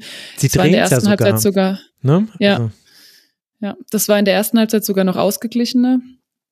Ähm, da hatte Heidenheim eigentlich auch noch mehr Anteile. Ähm, das Tor, der lange Ball von Holland, der war tatsächlich auch sehr schön. Also das war auch mal dann wirklich ein sinnvoller Ball, mit dem auch so, dass der, der Passempfänger nicht nur mit dem Rücken zum Tor steht, sondern auch wirklich direkt mit dem den Ball Richtung Tor mitnehmen kann. Das, das war, das war eine schöne Aktion. Ähm, ja, ich, die sind schon, die, natürlich sind die sehr gut getreten, die Standards. Da, da brauchen wir nicht drüber diskutieren. Wenn du aus drei Standards äh, drei Torvorlagen machst, dann hast du mit Sicherheit sehr viel richtig gemacht. Trotzdem ist es, was Müller da macht, zu wenig, weil Meinka am Ende nur einmal kurz zwei Schritte nach vorne macht, sich dann nach hinten absetzt oder andersrum hm. ähm, und Yannick Müller da irgendwie zwei einen Meter abnimmt und dann einfach mehr oder weniger blank steht. Ich weiß, was du meinst. Ich habe das auch gesehen, dass Seidel da auch stand, aber der war halt, der hat der war, ähm, war nicht für Meinka eingeteilt. Mhm. Deswegen würde ich dem so bedingt die Schuld geben. Ja, der kann vielleicht auch noch einen Schritt nach hinten machen und kommt, hat dann auch noch eine Chance einzugreifen aber trotzdem liegt das, liegt das definitiv eher bei Müller. Ja, ja, ja, das stimmt schon. Aber trotzdem, also ich fand, also dieses Spiel hatte mehr interessante Details als so manch anderes von diesem Spieltag. Also allein zum Beispiel dieses Duell Maloney gegen Pfeiffer, wo beide mal gute Aktionen hatten an beiden Enden des Feldes. Aber das war so, das war so physisch und das war so intensiv geführt und äh, du hast auch gemerkt, wie die sich beide gegenseitig auf den Zeiger gegangen sind, aber beide auch so einen Respekt voreinander hatten das habe ich einfach sehr gerne gesehen. Es waren auch manche tolle Rettungsaktionen mit dabei. Also sowohl auf Darmstadter Seite gab es da so Last-Minute-Tacklings und bei, bei Heidenheim war es ja auch so, da macht Müller diesen einen Fehler und da rettet, rettet dann Gimber in der 21. Minute ist das noch beim Stand von 0 zu 0. Rettet da richtig gut. Schöppner hat eine riesige Chance in der 10. Minute, ist eigentlich durch und hat als einziger im kompletten Stadion die Idee, den lege ich nochmal quer den schieße ich jetzt nicht einfach ins Tor, den lege ich jetzt ja, nochmal quer. Also da waren so viele, ich habe mir so viele Dinge aufgeschrieben zu diesem Spiel. Also total interessant. Die Pressekonferenz danach war auch interessant mit, mit Schmidt und Lieberknecht, die sich beide auch einfach sehr, sehr schätzen, die auch ganz offen drüber gesprochen haben, dass sie auch eine Freundschaft verbindet und dass es halt irgendwie auch schwer, also Frank Schmidt meinte, als er dann Lieberknecht nach dem Spiel gesehen hätte, wie er so da saß, er saß dann noch ewig auf der Bank und hat so über es sinniert, dass äh, dass ihm dann nochmal richtig bewusst gewesen sei, wie, wie schwer das auch einfach ist, aber so sei es eben im Fußball und jetzt wünscht er sich einfach für beide den Klassenerhalt hat noch irgendwie die richtig bescheuerte Frage von einem Boulevardjournalisten mit Backspin nochmal zurückgepfeffert. Also irgendwie, ich weiß nicht, vielleicht war ich so positiv gehypt. Es war das letzte Spiel, was ich nachts noch gesehen habe am Samstag. Vielleicht war ich da noch so aufgedreht von Wolfsburg gegen Freiburg. Ich weiß es nicht, aber ich fand sehr viele Dinge sehr interessant in diesem Spiel. Auch Föhrenbach, der dann Rechtsverteidiger irgendwann gespielt hat und das eigentlich echt ganz gut gemacht hat. Also Teuerkauf, der ist ja dann reingekommen, nach, äh, als Traoré sich verletzt hat und Teuerkauf dann auf links, Föhrenbach dann auf rechts. Ja, hat gepasst. Also an ihm lag es nicht. Also schönes Spiel. Soweit würde ich jetzt, glaube ich, nicht gehen. Also war interessant. Ihr müsst Sind alle mehr Tore Bundesliga gefallen. gucken. Seid mal dankbar. Ey. Aber es war mir viel zu viel hohe Bälle. Also ja. das war schon echt. Ja, okay. ai, ai, wenn da jeder ja, Ball okay, dann irgendwie okay. nur nach vorne getreten wird. Ähm, ja, das stimmt. Fand ich dann schon irgendwann schwer. Da habe ich irgendwann mir schon mal gewünscht, dass mal ein flacher Ball irgendjemandem in den Fuß gespielt wird. Okay, okay, du hast völlig recht. Das hat wirklich komplett gefehlt. Da muss man auch sagen, dass Dingchi äh, nicht so den Effekt hatte, den man von ihm erhoffen hätte können. Bei der ist oft derjenige, der dann quasi auch mal flach was ausspielt. Ja, das stimmt. Das sah schon ein bisschen aus wie Punt, Punt, Punt beim Football. Aber gut, Special Teams ist halt auch eine eigene Sportart. Also, und gerade bei Darmstadt fand ich es halt schade, weil sie hinten raus das so gut gemacht haben. Und dann habe ich irgendwie mal gedacht, warum, warum, warum hört man dann auf? Also hinten raus, wo es eigentlich eng ist und wo du eigentlich viel mehr Risiko hast, ähm, machst du's und dann hat Holland den Ball und statt dass dann mal jemand kommt und sich irgendwie flach anspielen lässt, dreht sich Holland dann um und schlägt den Ball weg. Nicht? Dann kann ich mir das Kurzballspiel vorher irgendwie gefühlt auch sparen. Ähm, das fand ich immer so ein bisschen schade, weil es irgendwie immer so schön angefangen hat und dann so abrupt vorbei war. Ja, wobei da Heidenheim auch ganz gut weiter Druck gemacht hat. Also das fand ich nach dem 3 zu 2, ja. da haben sie schon ganz gut Darmstadt so auch weggehalten vom Tor, aber trotzdem hast du mit allem, was du sagst, auch recht. Noah, du wolltest noch etwas einwerfen. Du hast auch noch einen langen Notizzettel zu diesem Spiel, nehme ich an, obwohl du es nicht sehen ich wollte sagen, du, du hast Football gesagt. Können wir aufhören? ja, gleich, gleich können wir aufhören, gleich sind wir doch durch. Also, Heidenheim, 14 Punkte jetzt nach diesem Sieg. Damit haben wir vier Punkte Vorsprung auf den Relegationsplatz. Aber jeder, der Frank Schmidt kennt, der weiß, der denkt so in Punkten pro Spieltag und 14 Punkte nach 14 Spieltagen. Das ist ein bisschen zu wenig. Dementsprechend wird man jetzt versuchen, aus den verbleibenden zwei Spielen bis zum Winter noch ein bisschen was rauszuholen. In Mainz geht es jetzt dann weiter und dann zu Hause gegen den SC Freiburg. Und der SV Darmstadt rutscht auf den 18. Tabellenplatz, hat aber, und das ist die gute Nachricht, nur einen Punkt Rückstand auf den Relegationsplatz. Neun Punkte sind es aktuell. Man spielt jetzt dann zu Hause gegen Wolfsburg. Das wird ein Leckerbissen, auf den können wir uns alle freuen, liebe Leute. Und dann bei der TSG aus Hoffenheim. Und dann gucken wir doch mal, wie viel sie dann gegen Wolfsburg lang spielen. Und ja, wer weiß, ob dann meine gute Laune in Bezug auf beide Teams dann vielleicht schon wieder ganz abrupt endet. Ich will es nicht komplett ausschließen, aber an diesem Spieltag war ich wirklich mal dahingehend, hat mir das ganz gut gefallen. Eine Kategorie fehlt uns noch in dieser Sendung und das sind unsere Spieltags-Awards. Wir vergeben jetzt noch den MVP, den Unsung Hero und den Moment des Spieltags, jeder für sich. Und wir beginnen mal bei dir, Noah, weil du jetzt so lange schweigen musstest. Wer ist denn dein MVP und warum ist es der komplette VfB Stuttgart, inklusive Fritzle im Mannschaftskreis? Das muss übrigens sofort aufhören, aber egal.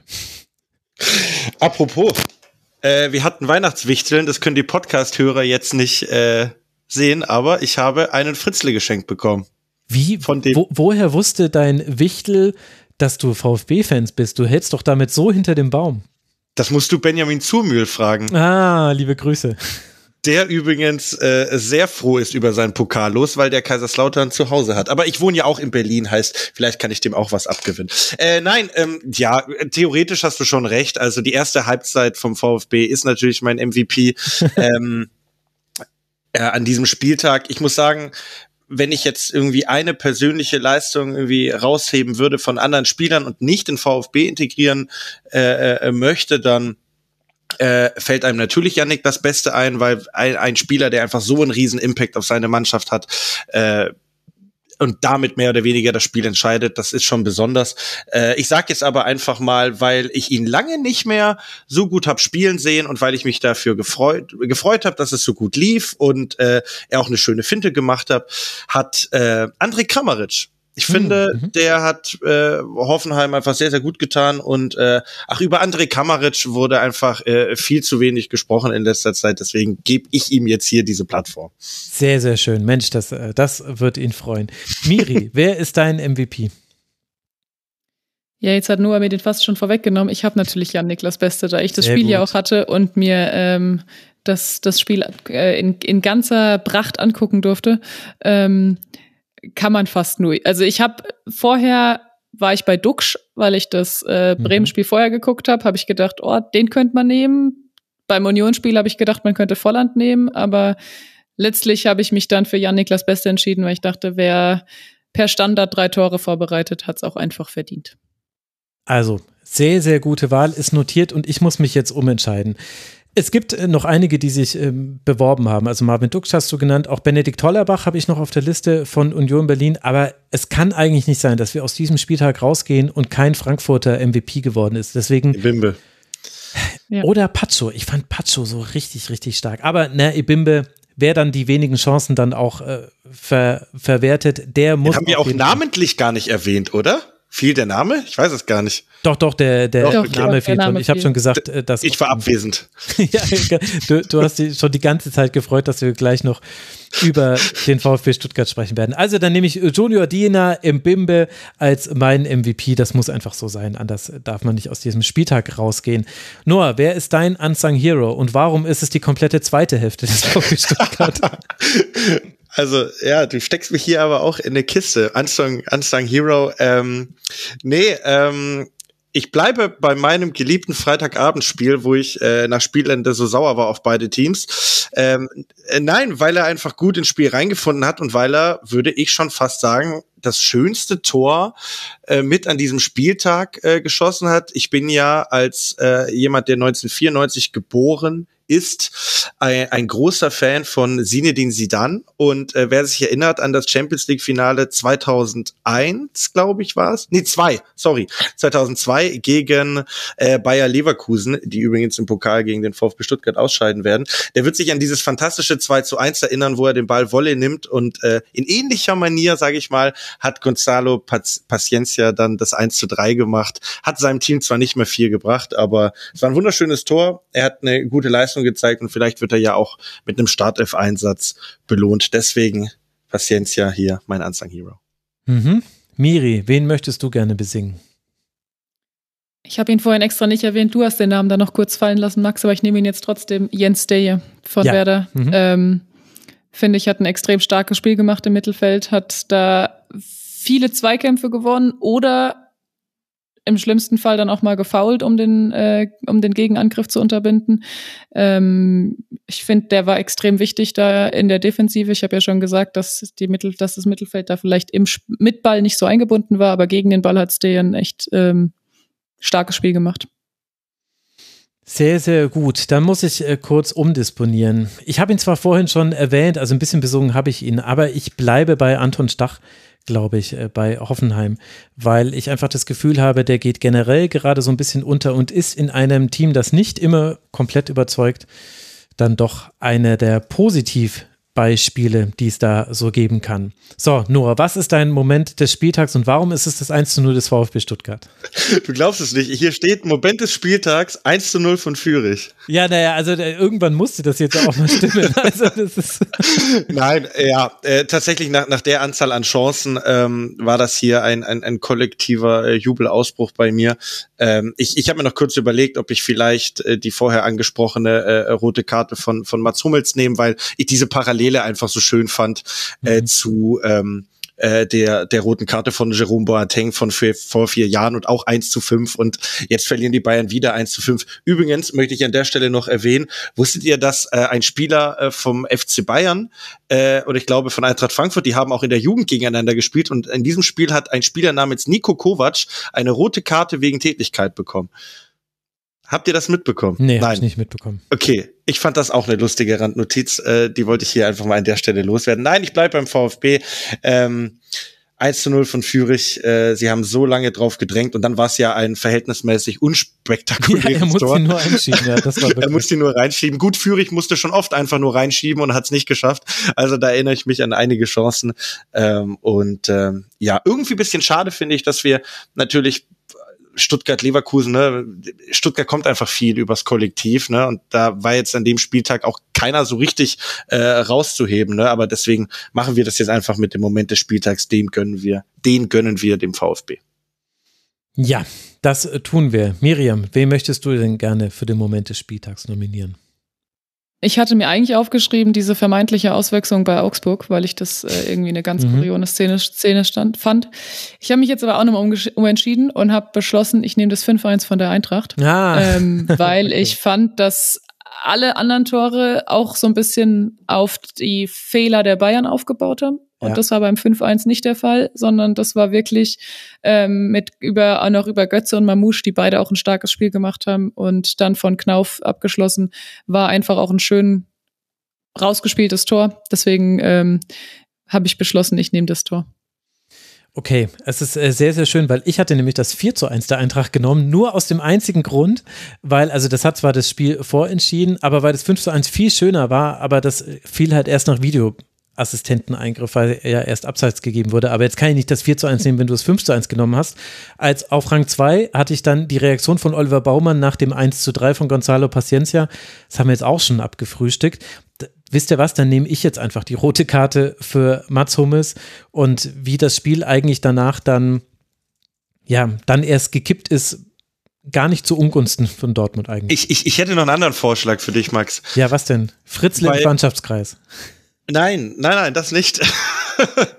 ähm, bei, bei Wolfsburg-Freiburg ähm, ist in der Übertragung von Sky für sieben Minuten lang die Uhr Ach stehen die geblieben. Uhr stehen geblieben, ja, ja. Das, du, du, hallo, das Wolfsburg-Spiel? Also, also. Da war ich so geil. gefesselt von dem, ja. was da passiert ist, dass mir das gar nicht aufgefallen ist. okay.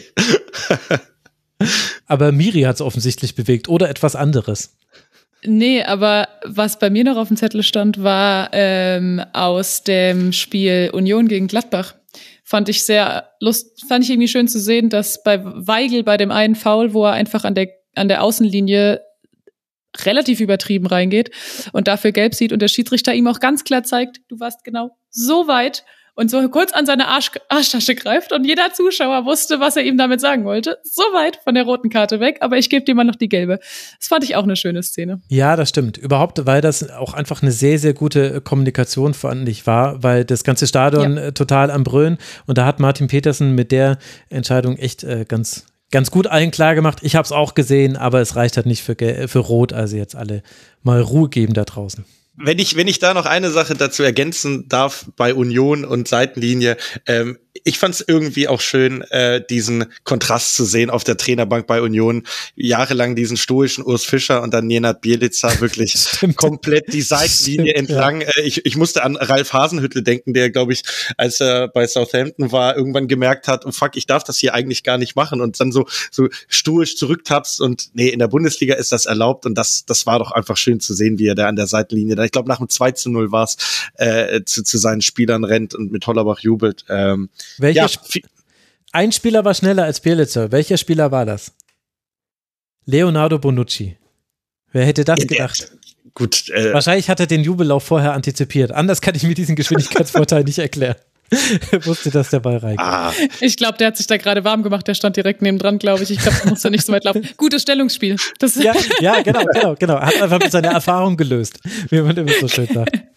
Also wirklich, ich sehe schon, also manchmal muss man bei den Momenten des Spieltags auch ein bisschen suchen. Dieser Spieltag, er hatte es in sich und umso froher bin ich, dass ich ihn mit euch besprechen durfte. Vielen, vielen Dank, das hat große, große Freude gemacht. Ganz, ganz herzlichen Dank an Miriam Scheel. Schön, dass du mal wieder hier warst und dann noch in so einer fantastischen Soundqualität. Nochmal ganz herzliche Grüße an deine nächste Verwandtschaft. Danke dir, Miri, dass du hier mit dabei warst. Vielen Dank für die Einladung, hat mal wieder Spaß gemacht. Ja, mir ebenso und Noah, es war allerhöchste Zeit, dass du mal wieder im Rasenfunk warst. Ich hoffe, es war jetzt auch eine Therapie für dich. Du wärst, glaube ich, mit viel mehr Wut im Bauch ins Bett gegangen nach dieser DFB-Pokalauslosung. Und ich glaube, das haben wir jetzt, also spätestens Wolfsburg gegen Freiburg hat dich dann runtergekühlt und jetzt kannst du dann auch deinen wohlverdienten Schlaf gleich bekommen. Ja, Danke ich, dir, dass du dabei warst.